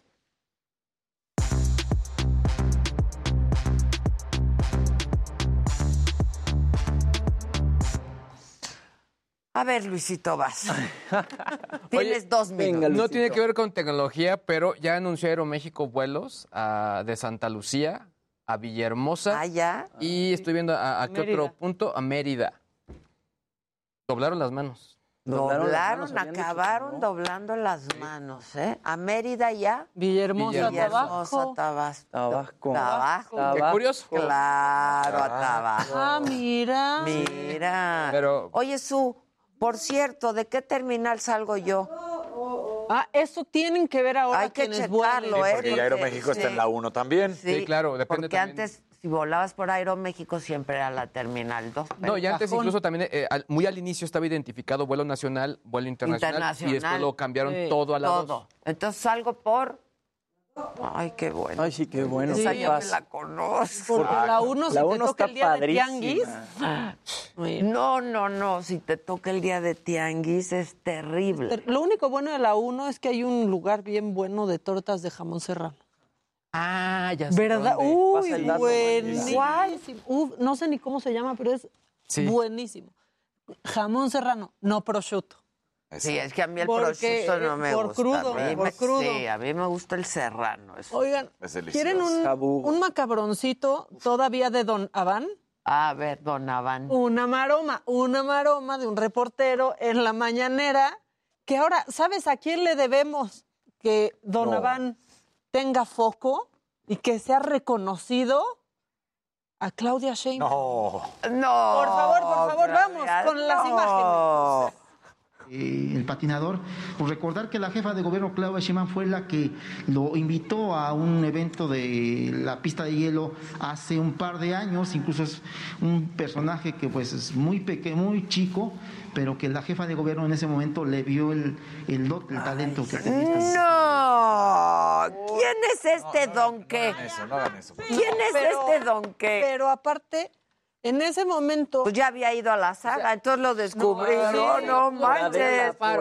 ¿Eh? No, se la pudo haber colgado la medalla al faro, pero Claudia Sheinbaum. no. Claro. No, no, pero hagan ¿saben eso, qué? por favor, o sea, ya, no. No se distraigan. ¿Quién echar flores? En ese momento, la jefa de gobierno era jefa, pero de Tlalpan. Era jefa de Tlalpan y había tenido problemas ahí. Oh. Oye, este, que se le conoce como el compaye. El compayito. El compaya, ese Pues muy mal el reportero. No, Ah, no. este. No se hace. Qué burdo. No, o no. sea, caes en lo obsceno. De Ni lo apoyaron en nada. El pobre Don Abad. A ver, ¿cuánto ganas? ¿Quién ver. te paga? Exactamente. ¿Cuánto, La cuánto a ganas y quién te paga? Sí. ¿Y cuánto gastas en el súper al mes? ¿Y en qué nómina estás? Sí, exacto. Exacto. Régimen, ¿en cuál? Exacto. Hoy hubo una noticia que sorprendió. Resulta que el expresidente de México, Felipe Calderón, fue nombrado presidente de la Ah, Federación sí. Internacional Sí, de sí, Automovilismo. Y entonces todo el mundo empezó a preguntar Es qué que le pasa. encanta, ¿eh? Le encanta. lo- Lleva años Él formando lleva años parte de la FIA. Sí. Exactamente. Él es presidente de la Comisión de Medio Ambiente y Sustentabilidad. Exactamente. ¿Qué quiere decir esto? Bueno, se rumora, porque no hay nada oficial, lo único que sabemos es el Twitter que él pone en su tweet y dice, agradezco enormemente al presidente de la FIA, Mohamed Ben Seloyam, al Consejo Mundial de Automovilismo su confianza en nombrarme presidente de su Comisión de Medio Ambiente y Sustentabilidad. ¿Qué es lo que se rumora entonces? Que una de sus metas es lograr que estos monoplazas dejen de funcionar con gasolina y cambien la historia a través de combustibles sustentables y amigables con el medio ambiente. Recordemos, Federación Internacional de Automovilismo, todo, no es solamente la Fórmula 1, es absolutamente todo lo que tiene que ver con el automovilismo. Así que bueno, pues ahí está, va a empezar a tomar pues Sí, las decisiones importantes. Yo lo vi esta ayer. comisión. Sí, sí, Sí, sí. pero ahora ya es el presidente. Y aprovechando que Siempre ha decimos estado muy clavado en temas del medio ambiente. de medio ambiente. Y, de lo, y aparte de los coches. De los coches, le coches. encantan. Sí, sí, Siempre va a las carreras. Sí, Hizo sí, la tiene pasión. Sí, sí, sí, sí. Entonces, pues muy padre. Yendo hacia el futuro, hacia energías renovables, hacia todo esto que tiene Sí, que ver. Hombre, sí. Hacia todo esto a lo que no vamos Todo aquí. esto neoliberal. A todo esto ¿Qué neoliberal. son esos molinos? O sea, esos molinos no, que esos se ven horribles en Holanda. Oye, oye, y, y hablando de esto, bueno, hoy eh, John Kerry a discutir esos temas, ¿no? Es trending topic. Claro, hombre. Que, que la verdad es que es por cumplir. Claro. Después también de Trending Topic está el Mijis. El gobierno de San Luis Potosí emitió la, la ficha de búsqueda por el reporte de desaparición del exdiputado local Pedro Carrizales. Eh, Conejo Malo, bueno, Bad Bunny, luego de todo el tema de los boletos. Y algo que llama también la atención, o sea, en temas de búsquedas en Google, que son tendencias, Raya y el último dragón, Bad Bunny continúa, nominaciones Oscar y también eh, Mundial de Clubes, también está siendo importante. La- la parte Porque el fiasco de, del Monterrey. Y lo del Mijis. ¿qué onda el Mijis? Fuerte eso. Estaba enfermo, ¿eh? Sí. Yo me acuerdo que estaba bastante, sí, tenía cáncer, estaba enfermo, pero pues no, no Pero sé. ahora desaparecido desde el 31 de enero. Sí, ya sé. A ver, Giselo, haz una investigación como esas que te gustan. Mira otro. Oigan, Laura, Anda. Laura anda, sí anda, y, y mandó un amarillito, Jimmy. ¿Tú bailas en el amarillo, no? Yo bailo en amarillo. Ándele, don Ramón. Y con todo el- Y con todo y guitarra. Ay, lo hago. Ay, te velo, por favor. Eso, mi Jimmy. Eso En es ningún lado ha todo. sonado tanto la cumbia de Adame.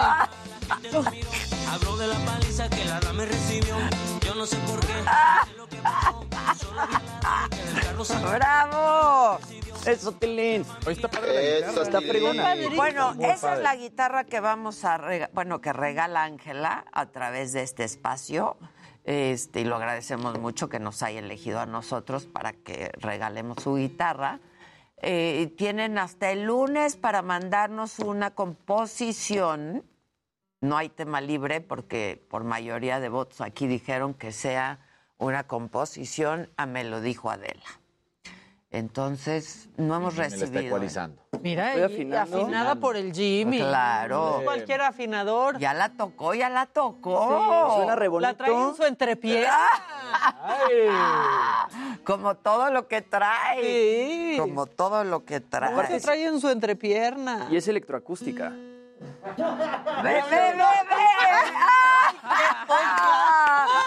¡Bravo, Camila! ¡Bravo! ¡Velo! Está increíble. O sea, ¿Cómo Sí llegaron soy, a sí esto? soy. Pusieron en Claro Google que eres. Don Ramón tocando guitarra. Ah, está increíble. Ay. Oye, ahora ponme la foto de los primeros días de Jimmy en el programa. pa- Tres peleque, como Tres dice, peleque. dice Jimmy que se Sí. veía ahí la luz a través de su Bueno, y tú no traías una historia ahí. De los eh, personas con paraplegia. Les pusieron 16 eh, electrodos en la médula espinal y lo impresionante es de desde la que se los pusieron, o sea, a la hora de la operación ya pudieron realizar movimientos. Wow. Le está pidiendo que se rehabiliten, o sea, que hagan ejercicios de rehabilitación, pero no es porque no se puedan mover, es porque obviamente el músculo perdió fuerza, está Claro. atrofiado y lo necesitan. Eh, a- además de ir con este, digamos, eh, esta operación, y utiliza una computadora la cual mediante inteligencia artificial determina los movimientos y actividades que están realizando para darles mayor o menor fuerza, que en este caso son vibraciones en la médula, y que el cerebro pueda reaccionar. Está impresionante la historia, ¿eh? ¿Dónde, Impresionante. ¿Dónde se puede ver este artículo? Está- Además de en la saga esto que estás platicando. Esto tal cual lo publicó el país. eh, eh, toda esta investigación son científicos suecos y, híjole, está Wow, ve eso. muy, muy fuerte. O sea, eh, el- el paciente pues, platicaba porque además la coincidencia de estos eh, pacientes es que todos se accidentaron en motocicleta. Híjole, En este es momento que los son- accidentes de Son nueve casos que ya se están rehabilitando y esperan 10 más para 2023. No debe ser nada económico todo esto. Lo que sí es un hecho es que abre una puerta para una situación que, aunque no lo queramos, es muy triste y la verdad muy frecuente. Wow, Muy ¿Eh? frecuente. está increíble. Bueno. ¿Quieren, ¿Quieren una cosa que los ponga de buenas, que se hizo viral? Es rápido, es No, breve. nada más vamos a ver a Jimmy sin pelo y con pelo. Anda. A ver. A ver, Antes y después de Javi Derma. a ver. Ve. Sí, se nota cañón. Y A la. ver, re- ponte, ponte del perfil al revés. No No, manches. claro, la No, maca, entrada. yo. Y la, y la arruga de la frente también estaba severa. O sea, Sí. todo esto es pelo nuevo. Ahí. Miren los efectos de Me lo dijo Adela en la gente. Obsérvenlo. Observen. Obsérvenlos de- Observen. Hay que aclarar que no es Photoshop de video. Exacto. Y la primera que, que notó que ocupabas el Botox fue Susana en la Pues primera Susana junta. En la junta, en la primera junta me escribió, ese niño necesita voto. No, pero tú muy bien, tú muy bien, Susan. Así, así. Tú muy bien, lo acepto. Así, en la junta A mí me también me- escribió, ese niño necesita voto. El brillo sí se pega. Sí, El brillo, salpica. salpica. Aquí sí, cuando llueve arriba, salpica abajo. Exacto. Ustedes júntense O sea, conmigo. Guau. Eso hacemos. Júntense conmigo. Bueno, ahora se quieren poner de buenas con estos monaguillos en Colima. Dicen que ser monaguillo es aburrido y yo a ellos los veo muy, A ver, pero muy divertidos. que te cuente aquí el doctor. Pero velos. ¿Cómo En la campana. Es que pobrecito, o sea, esas campanas no deben ser nada ligeras. No, Porque deben pesar. los Ministro sabe. Pero mira, No, tal cual. Mira, yo- en, en- en mi pueblo no fui monaguillo, pero sí conocía al monaguillo. Pregúntales a nuestros presidentes, güey. Exacto, hasta rompen las Se campanas. se, se luxan. Se luxan el- entre que gritan y jalan, luego ni coordinan. No, qué cosas. Oye, Oye. Red Bull acaba de presentar su automóvil para todos los fanáticos de la Fórmula 1, ya hace un momento que lo hablábamos. Bueno, el RB18 se presentó a las 10 de la mañana. Va a estar probado entre el 23 y el 25 de febrero en Barcelona y en Sakir entre el 11 y 13 de marzo. Es el nuevo auto que van a estar utilizando tanto Max Verstappen, campeón de la Fórmula 1, como el Checo Pérez, como Sergio Pérez, que va a estar ahí compitiendo en estos dos automóviles, estos dos monoplazas. Ahí está, así fue la presentación. RB18. Increíble. Sí, y ya estaremos platicando todos los cambios más adelante y una vez que se hagan todas las presentaciones de los coches, como qué cambios van a Qué tener. padre, lo Sí. hicieron, ¿eh?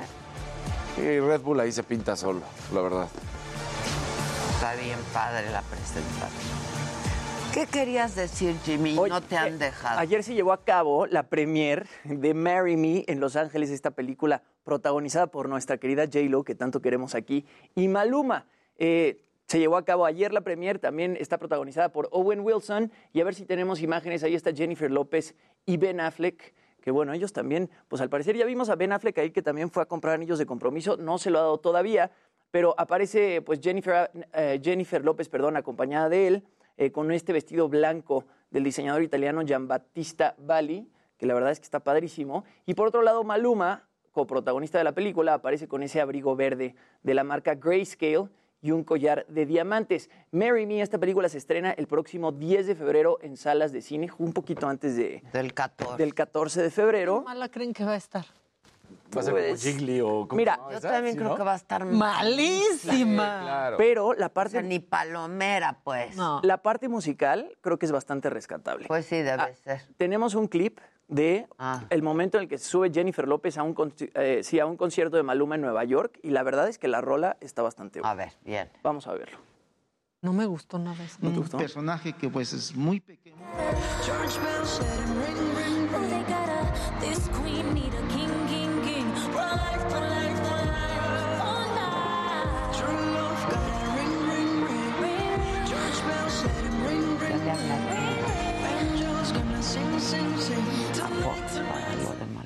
Bueno, ahí Jennifer López y, y- y Maluma. Se ve guapo Maluma, ¿eh? Se ve muy Maluma se ve se mejor que ella ahí.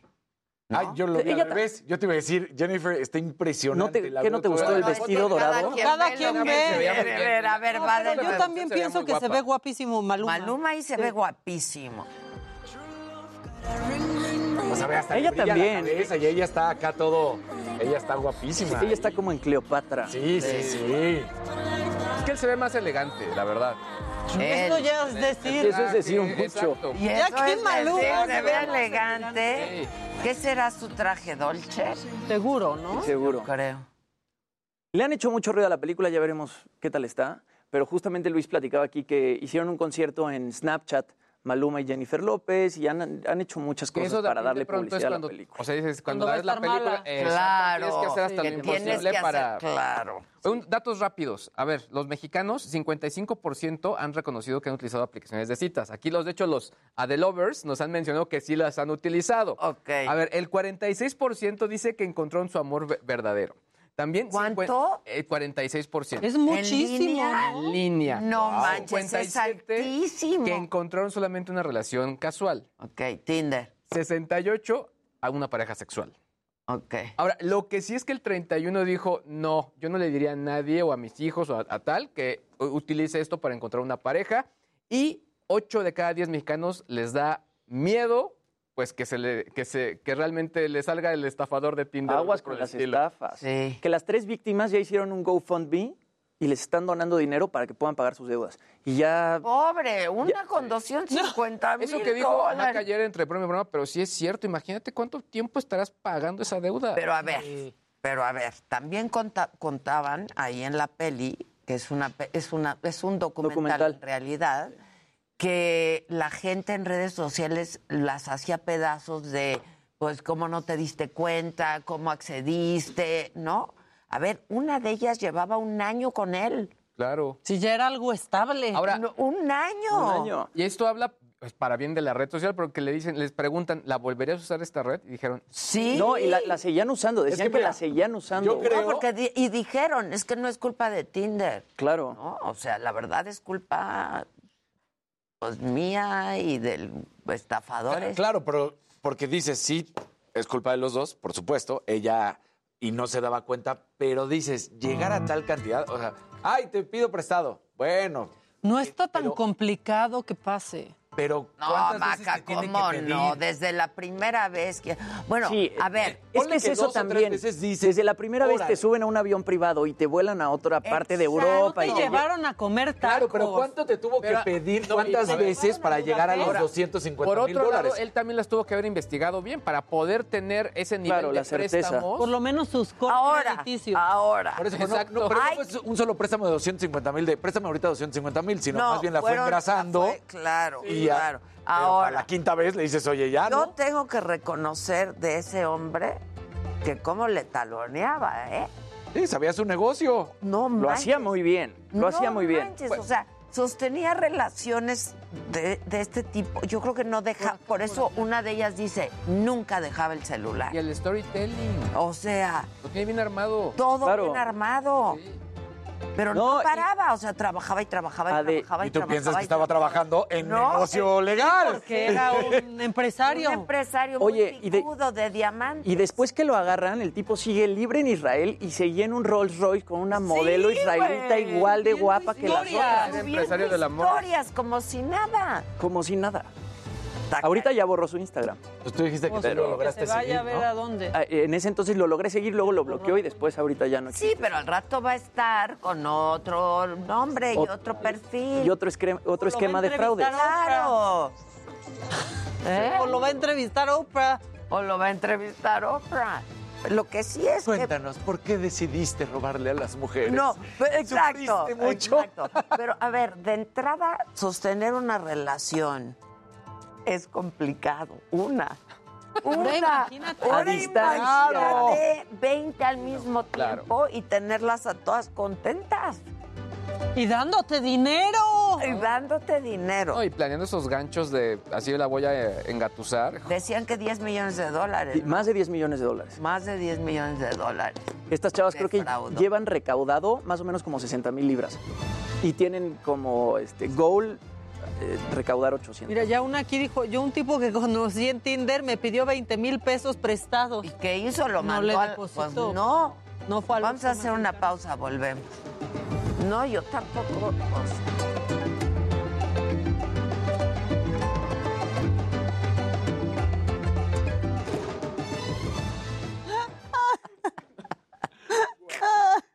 Luego el Tinder viene con virus. Wow. Sí, su. Sí, yo también.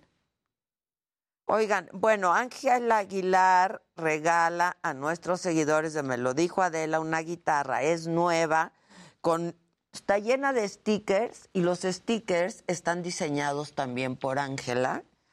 Este, ¿qué tienes que hacer? Sacar tu lado musical, todo esto me lo está diciendo Gisela, ¿eh? Sacar tu lado musical y componer una canción con algún instrumento para me lo dijo Adela y mandar el video vía WhatsApp y aquí seleccionaremos la rola ganadora. Este y pues eso, Y tienen hasta el lunes, ¿no? hasta el lunes. El lunes la rifamos. El lunes, que es Día del Amor y la Amistad, la vamos a dar. No, tienen hasta el lunes para mandar videos. Ajá, el mismo 14 de juega. Ok. Ya luego elegimos.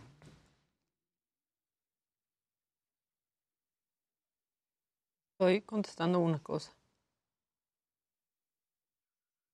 Mi pareja y yo nos conocimos en Grinder y llevamos siete años juntos. Las apps son una herramienta para quienes no podemos o no sabemos ligar en vivo, pero siempre hay que conocer bien con quién sales. Está bien Tienes razón, difícil, Fernanda. Sí, está bien difícil. A mí mi hija me bajó una aplicación, Raya o cuál. Raya y así, que Raya, bueno, pues menos, más o menos. Tiene más filtro. Raya en lo Hasta mejor. Ben Affleck que está ahí. exacto. Ajá, más filtro, pues. Ajá. Este, pero igual nunca sabes quién está usando otro perfil. Es- eh, O sea, yo creo que primera regla, FaceTime, ¿no? Sí, Sí, claro. claro. Claro. Lo primero, para No, saber si es el del ese perfil. tipo de encuentros, o sea, lo que te dice incluso las mismas empresas de análisis y de todo esto de ciberseguridad, si algo no te vibra en lo correcto, da vuelta atrás. o Que sea, ahora ya te piden que salgas a una foto con tu identificación y etcétera, También. como cuando te das de alta en, Claro. en el banco o, cualquier cosa de estas. sí. Janet dice, John Way le presté dinero para un cheterreno que se quedó muy mendigo. Claro, ya llevaba siete años de novio. Y al final él se quedó con el terreno y con mi dinero. Bueno, a ver, siete años, pues. Sí, ya, ya. Sí, bueno. no, a ver, uno sabe, todos hemos perdido en una relación y dinero. Y- La verdad. Y dinero. Sí, claro, son pérdidas de O guerra. lentes. Es lo que yo le llamo pérdidas de guerra. El cada quien su golpe. Aquí dice Erika, yo conocí a mi esposo en Tinder. No, pues así también hay varias sí, historias de ¿Qué éxito. güey. porcentaje? ¿43? 43. Maquita, te, Te digo, pregunta alto. 46 encontró el amor ¿Cómo verdadero. pides el color de tu pelo? De Me esos, encanta, pero vivo o sea, en Nueva dentro- York. Obviamente Por daban favor. a elegir varias opciones. 57, relación casual. 68, pareja sexual. Es altísimo. Es muy alto. No, pues nomás me lo decoloran y ¿Y ya? luego lo matizan. Déjate, digo. O como dijera Churchill, en silencio, por favor. También. Pues también traigo, pero esa la, la traigo, la vamos a preparar para el viernes, que en México también se disparó el, la compra de artículos eróticos. Pues sí, con la pandemia. Pues sí. Carmen Araiza dice, yo no puedo con el online dating. Es que, a ver, si no, ¿dónde encuentra? Ya no hay lugares para ir a ligar, ¿no? Sí, sí. Ya ir a un bar y encontrarte a alguien y así como a ese ligue de la vieja escuela. Edith pone, yo en Tinder me encontré a mi ex esposo. Ay, está bueno. Tú a tu papá, está buenísimo. bueno, pero te avisaron, tú no te lo Pero lo mejor es que le avisó a alguien del público. Así, eso Jimmy, está o sea, precioso. eso es lo mejor. Y que meterían su foto de perfil. Aparte, de gancho. De gancho. O sea, unos pensaban que le estaban dando que sí al Jimmy. que Era su papá. Vin dice, Adela, hazte un Tinder para ligarte. No, pues ya, Tinder no creo. no, pues. Pero sí, la mejor de todas supuestamente es Pero yo me desespero, ¿eh? Sí, pues es que se hueva. O sea, yo me desespero, la verdad. No. Te juro, me desespero, ya no quiero, o sea, swipe y swipe y swipe, ya es desesperante. Es como el zapping. 7 de la tarde conmigo, Carlos Ayer.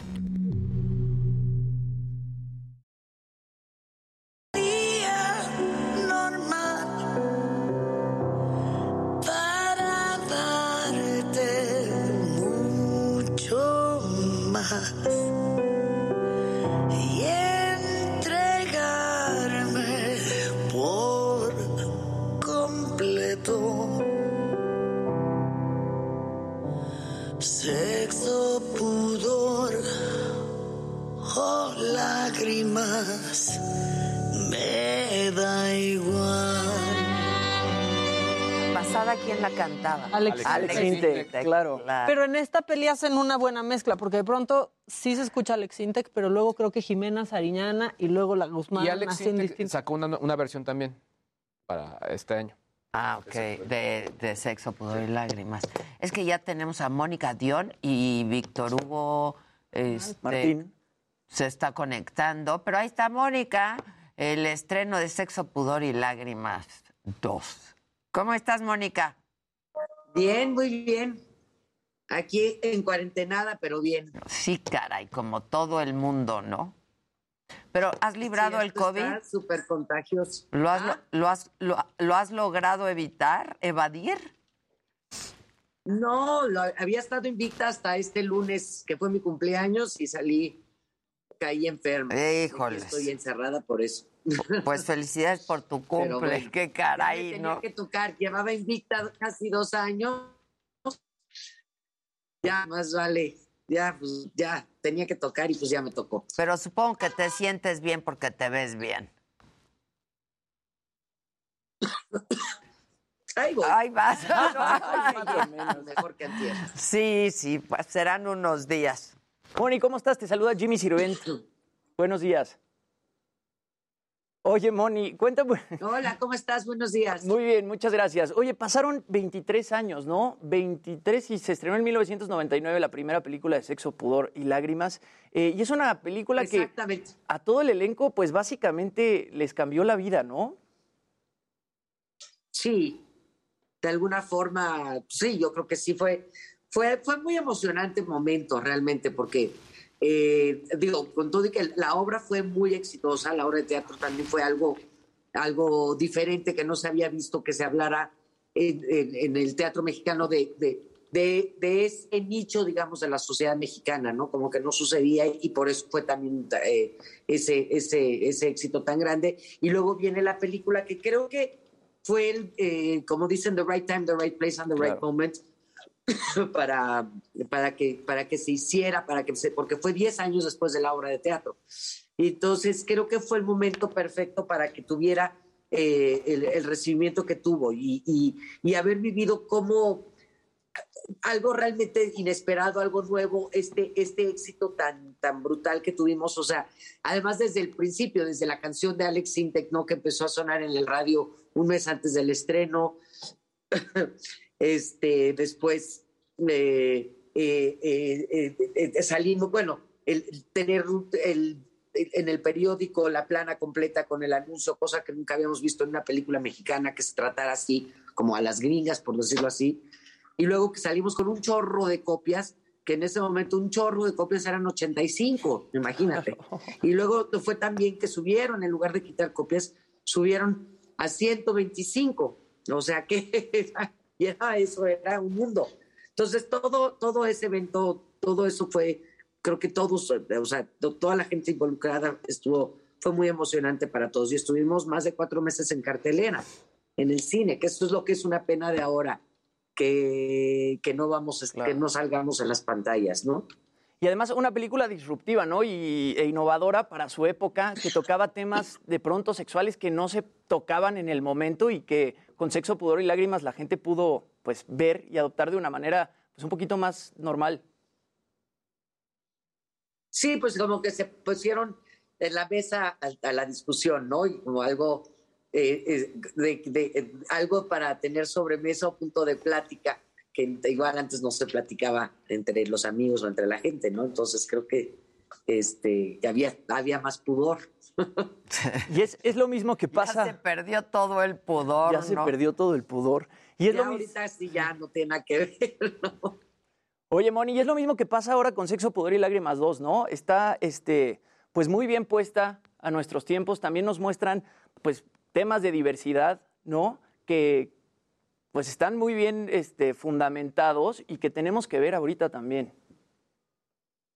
Sí, creo que el tiempo que pasó entre la, la primera que hicimos y esta es como, fue como también como muy pertinente y, y bueno ese tiempo, porque realmente sí hay un cambio eh, total y brutal de, de, de, de, cómo se hablaba y de cómo era la sexualidad y un chorro de cosas, ¿eh? de cosas de, las mujeres, de cuestiones eh, del trato de los hombres, del, del, machismo, de la mujer, cómo se, o sea, cómo ha cambiado en estos 23 años, sí vemos un cambio radical en un, en un chorro de cosas que entonces en, en, en esta, en, las redes sociales no existían, por ejemplo, ¿no? Cuando nosotros hacíamos la película.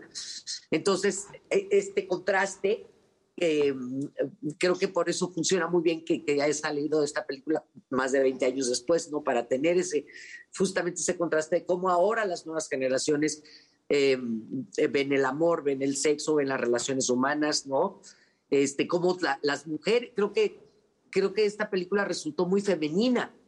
Sí. Eh, eh, a la vez, ¿no? Y, y el discurso de las mujeres es otro que el que teníamos hace 20 años, igual que el de los hombres.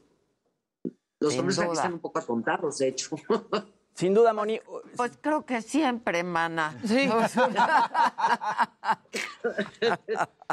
Oye, Mónica. ¿Y eso qué le vamos a hacer? Pues, ¿verdad? ¿qué le vamos a hacer? Aquí, Maca, y yo, yo te quería preguntar, ¿cómo fue cuando llegaron contigo a plantearte, uh -huh. pues, una secuela de Sexo, Pudor y Lágrimas? Porque la verdad, eh, pues, pues es un volado, o sea, marcó toda una época, la, la, primera, ¿no? Cambió las cosas en el cine en México y pues quizás también, no sé si tuviste la, ahí como pues el dilema de dejarlo ahí y que sexo, pudor y lágrimas estuviera intacto.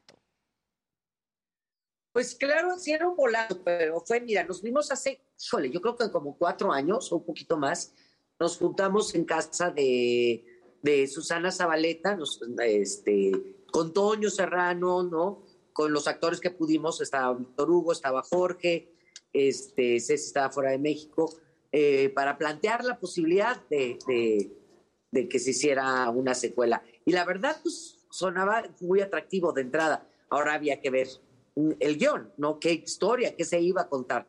Entonces, eso realmente, ese, ese, pues esa era la, perdón, esa era realmente pues, la, la, la, la, apuesta, el, el, el, el volado. Eh, yo creo que quedó muy bien la película. Pasa mucho con la gente de, de, mi generación o la gente que realmente vivió esa película, la primera, que extraña vernos más a nosotros, o sea, más la historia de, de los cincuentones, ¿no?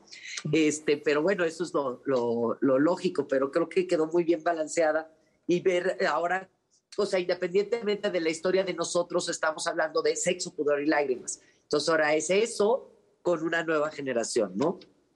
Sí, bueno, y yo justamente quería preguntarte de eso. ¿Cómo fue, este, bueno, pues la relación entre los actores originales y entre esta nueva generación de actores, que entre ellos están Nayan, que es una gran actriz, José Ángel Bichir, que además es sobrino de Demián Bichir. Este, ¿Cómo se llevaron estas dos generaciones en la grabación de la película? No, pues bien padre. Tío, lo malo es que no tuvimos, no convivimos todos. Eh, eh, con, Nayan no me tocó prácticamente nada, digo, solo en las escenas de la galería con la que conviví mucho fue con Jimena, Romo y con Vico, ¿no? Con ellas dos fue increíble. La verdad, aprendí mucho de ellas, además, pues, Jimena, este, además con un ojo, ¿no? Echándome, de repente tenía yo duda en una escena de cómo sacarle de eso, es un texto que decía, es que no, no, no le hallo, no le hallo. Y de repente ella me propuso una cosa y fue súper puntual y fue así de, gracias por ahí, tienes toda la razón, padrísimo. Este, y con Alonso, que también de alguna forma pues es otra, también es una generación menor, que esa también fue la apuesta de, Matías. Digo que sea un director joven, además un director de teatro como había sido Toño en su momento cuando la dirigió. Este, entonces eh, también fue apostarle a, un director joven más cercano a esta nueva generación eh, para contar esta historia. Oye, es que la, la, historia de Jimena y Vico contigo, la verdad es que está padre. Tienen escenas, pues, divertidas, pero fuertes, ¿no? También. Cuando llegan al retiro, por ejemplo. Sí, sí, sí. Sí, pues todo, todo ese, eh, fue, ahí sí convivimos y tuvimos pues mucho, trabajamos mucho juntas y fue muy disfrutable el trabajo. Y Vico es la primera vez que hace una película. No se le nota, qué bárbara. Está increíble, es increíble su trabajo, increíble. Y el, trabajo de Alonso, Alonso lograr entonar a todos, eh, la verdad es de, aplauso. Y siendo su ópera prima, ¿no? Él nunca había dirigido cine. Moni, toda esta parte de estrenar en plataformas de streaming, ¿no? Tú hablabas de que esta no estrenó en cine y que sientes un poquito de nostalgia por no estrenar la película en salas de cine, pero ¿cómo fue trabajar con HBO Max, que es este gigante del streaming, ¿no? Que me imagino que debe haber sido padrísimo también, súper organizados y pues una producción muy grande. Sí, pues ahí vamos todavía trabajando a la mano. Digo, lo malo es que toda esta cosa virtual pues es, es complicada, ¿no? Que, que uno se le antojaría más eh, la, la, cosa presencial y personal, pero bueno, ya tenemos aquí las consecuencias de por qué no se hace eso. Pues sí, claro. Pues sí, claro. Este, pero ha sido, sí, ha sido, ha sido muy chévere, muy bien. Este, tuvimos un junket muy, muy, muy grande este, muy bien organizado, muy, muy, muy, muy padre, la, verdad. No, claro que, y es emocionante estar eh, eh, en HBO, pero, que, pero siempre como que por lo menos una presencia. Esperemos tener una corrida, algo en los cines, porque pues el, cine está hecho para verse en el cine y luego en las plataformas, pues sí. Pero, pero nos extraña, digo, como, pero así ha sido, ese es el destino de muchas, de, digo, tenemos ahora la fortuna de tener plataformas, ¿no? que antes no había. Y ese es el destino ahorita con la situación que, que estamos además, bueno, pues llega mucho más público y, ahora sí que... no, eso por supuesto. No, sí, unas cosas por Esa es una ventaja que antes no existía, eso está increíble. Sí, la verdad que sí. y lo mencionábamos aquí, Maca y yo, Jorge Salinas, que, A mí me dio un ataque de risa Jorge Salinas en la, en la película. La verdad es que esa no la vi venir. Sí, ¿Cómo se transforma el personaje de Miguel? El personaje cambia completamente, pero completamente. Pero jamás te lo o Sea, de la primera, de la, primera a la, a la segunda y la cara del personaje de Mónica cuando lo ve es increíble también. Pero realmente vemos que pues no cambió nada. Exactamente. Eso, es como, la pareja que te dice, te juro que voy a cambiar. y nadie cambia. Oye, oye, Moni, dicen, eh, dijiste en una, una, entrevista que después de 23 años lo que más ha cambiado es el sexo y el pudor, pero que las lágrimas siguen iguales. Eso sí, eso lo dijo Jimena. ¿no? Dijo Jimena. Y Yo sé, ya se lo, se lo, se lo robé. Pero tiene toda la razón. Sí, habrá cambiado el pudor, habrá cambiado el sexo, pero sí, las lágrimas siguen siendo las mismas. Oye, la gente dice que eres una excelente actriz, que la mejor actriz, que excelente tu participación en Si nos dejan. Muchas gracias. Sí, estoy muy contenta también con ese proyecto. Es muy bonito. Muy bonita esa novela. Y ya está a punto de terminar, pero estamos tan contentos con el resultado y con todo. Fue, un esto, fue de estos proyectos que uno lleva en el corazón. ¿no? Qué, qué padre.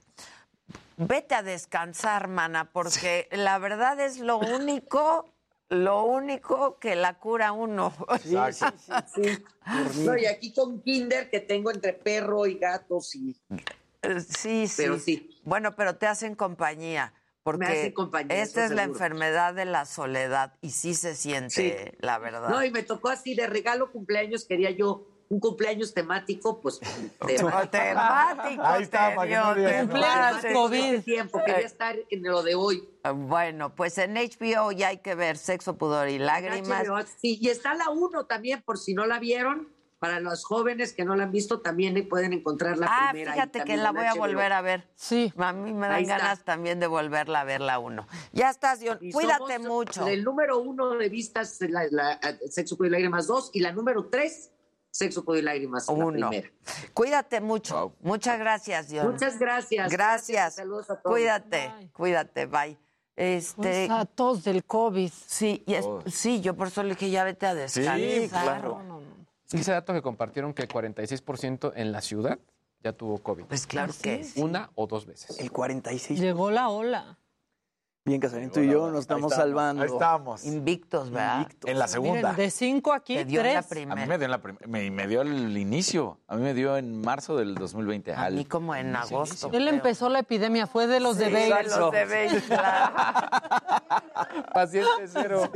Paciente cero, sí, Que sí. A ti, Yo sigo invicto. ay, qué bueno. Digo, nunca me ha salido una prueba positiva. Una vez me salió una prueba de anticuerpos positiva, pero yo de saber que tengo el virus, Nada. No. Qué bueno. Sí, pero si tuviste- Que sigas así. sí, seguramente. A mí ya me dio dos veces. De, Esos de la primera, de la segunda. ¿Cómo le hacen los asintomáticos? No sé. No, en a mí sí serio. me- la primera, el dolor de cabeza era una cosa. ¿Tu post-COVID? O sea, ese post- dolor de cabeza. y te dio Delta. Yo me imagino que en ese momento. No, porque dio fue la COVID. primera. La primera. La sí. primera. Ah, claro. La segunda variante Sí, fue mucho Delta. más fuerte. Sí. Este, veo que te suena y te suena y te suena el teléfono. Mensajes, muchos mensajes. Las lágrimas deben cambiar, por ello les recomiendo el libro de Amazon, Amarte Duele, de Lara Rich. Me encanta el trabajo de Mónica, muero por ver la segunda parte. Saludos desde Canadá, los veo todos, todos los días. Eso, Em, también dicen, esa actriz ya participó en una película de diversidad en Cuatro Lunas, era la mamá viuda de un chico gay que le costaba trabajo aceptar la orientación del hijo. No, no sé No si salía cuál. Juan Manuel Bernal en esa película, Cuatro Lunas, no me acuerdo. Eh, siguen llegándole preguntas a Javi Derma, que ya pues, se las vamos a guardar para... Para la el próxima semana o mándenselas a él a sus redes porque sí contesta, ¿eh? Sí, contesta Sí todo. contesta. Y la gente sigue hablando de las redes. Soy Priscila Costa. Conocí a mi esposo por Facebook. Yo eso no lo puedo creer. Llevamos nueve años de casados. está impresionante. Porque- Wow. Yo, la primera pareja que conocí, que ellos se conocieron en ese momento, pues era pues, como de estos foros que había. O sea, porque no había redes sociales como tal.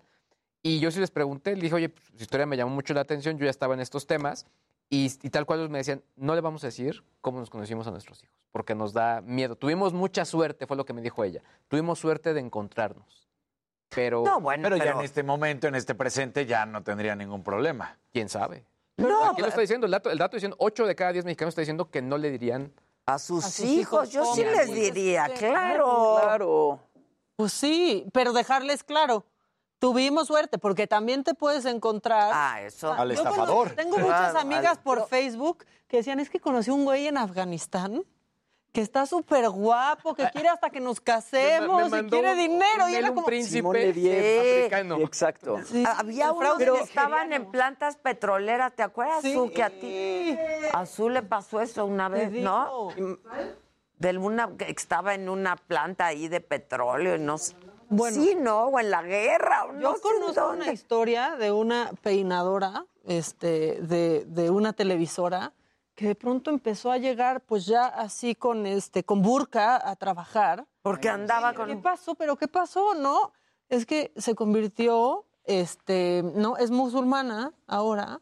Por un chavo que conoció. Porque conoció por Facebook a un cuate musulmán y se conocen de aquí. No, no se conocen, pero ya se convirtió. No. Y así iba y seguía todo al pie de la letra. No sé en qué vaya, si todavía. Ahora, yo entré a Twitter en 2007 y en ese momento la gente que conocí en Twitter, muchos de ellos son actualmente mis amigos. Los conservo. Ah, yo también. Ahora de Twitter está más complicado Sí. también. En Twitter, vaya, son Claro. demasiadísimos. Una red muy tóxica. Es que Muy parecía al principio que muchos. eran mil en Twitter. Y entonces como que Era todos empezaron a padrísimo. conocer y estaba Yo padre también eso. entré por esa época y era padrísimo. Era un foro bien padre de discusiones. Era otra ¿no? cosa totalmente. Y viste tal película y habíamos los, los noctámbulos. Entonces yo entraba siempre a Twitter en la noche y entonces ya sabías quién iba a estar y cotorreabas y... No, era otra cosa. Ahora imag- imagínate cómo se van a desarrollar todas estas apps de ligue con el tema de meta, ¿no? Y, y del metaverso, a ver qué va a pasar. O sea, todo lo de Del Mira, acoso, de- Exacto, todo, todo lo del Mira, eso va a evolucionar muy fuerte. Yo sí creo, la verdad es que no he encontrado reportes de todo el tema de la, de la industria de la pornografía, qué está haciendo el metaverso. Oye, Porque esa es la industria que ha movido la tecnología también. Dice Isabel Ávila, yo conocí al amor de mi vida vi en Twitter. Estamos casados y tenemos ocho años juntos y felices. Era otro Twitter. Era otro. Era otro Twitter. Era otro Twitter, de verdad. Twitter. Sí, la verdad. Tú sigues siendo súper activa en Twitter. Pero no, no hago las amistades en Twitter. No, y es Twitstar aparte. O sea, ¿Eh? ¿Qué es Twitstar? Todos sus tweets tienen un buen de Yo likes y pone, de mi amiga conoció a su esposo así por chat, el, can- el canadiense. Vino a conocerla y después ella viajó a Canadá y ahora ya tienen 10 años juntos viviendo en México. Sí. Vean Netflix. ¿Quién maneja los hilos? Miniserie está increíble. ¿Quién maneja los hilos? Está en Netflix. A ver. Hay que, hay que buscarlo. Vean Netflix, ¿quién maneja los hilos? Miniserie. Sí, está en Netflix. Nos mandan besos, les caemos increíbles. Sí, pero Twitter pasó de ser algo donde discutible, así platicabas, a hate. Ah, no, en Twitter si tú pones que te sientes mal, te dicen que no es cierto. Exacto. claro. Ya también, y es un quejódromo. Escucha, Guadalupe Barrios, Berriozábal dice, mi ex hacía eso, se metía a salas de otros países y se hacía pasar por soldado en Irak y le contaba unas historias de la guerra, bien mártir él. Bien mártir. Bien mártir él. Este... Ah, que ya pasó el tema de la, no te preocupes por la caída del pelo, me pasó lo mismo, ya me volvió a salir. Ay, mana, lloro, de verdad que lloro. Este, pues miren, ¿qué les digo? A algunos les va bien. Ya, exacto. no. Ahora, también, si te metes a una red de esas, yo creo que hay que meterte sabiendo que hay ciertas reglas básicas. Claro. Claro. En el momento que te piden lana, diles, bloquealos. Sí, bloquéala, porque hay de todo, hombres, mujeres, no, bloquea. O sea, Hace poco secuestraron a un- a un italiano que llegó a África, a una ciudad africana, a conocer a una mujer y era una red de secuestradores. no, no, no. Por eso, muchachos, tengan cuidado. Mucho ojo. Ya nos vamos, nos vemos mañana, jueves, 9 de la mañana, Heraldo Televisión y en nuestra plataforma de la. Pasen un buen día, cuídense.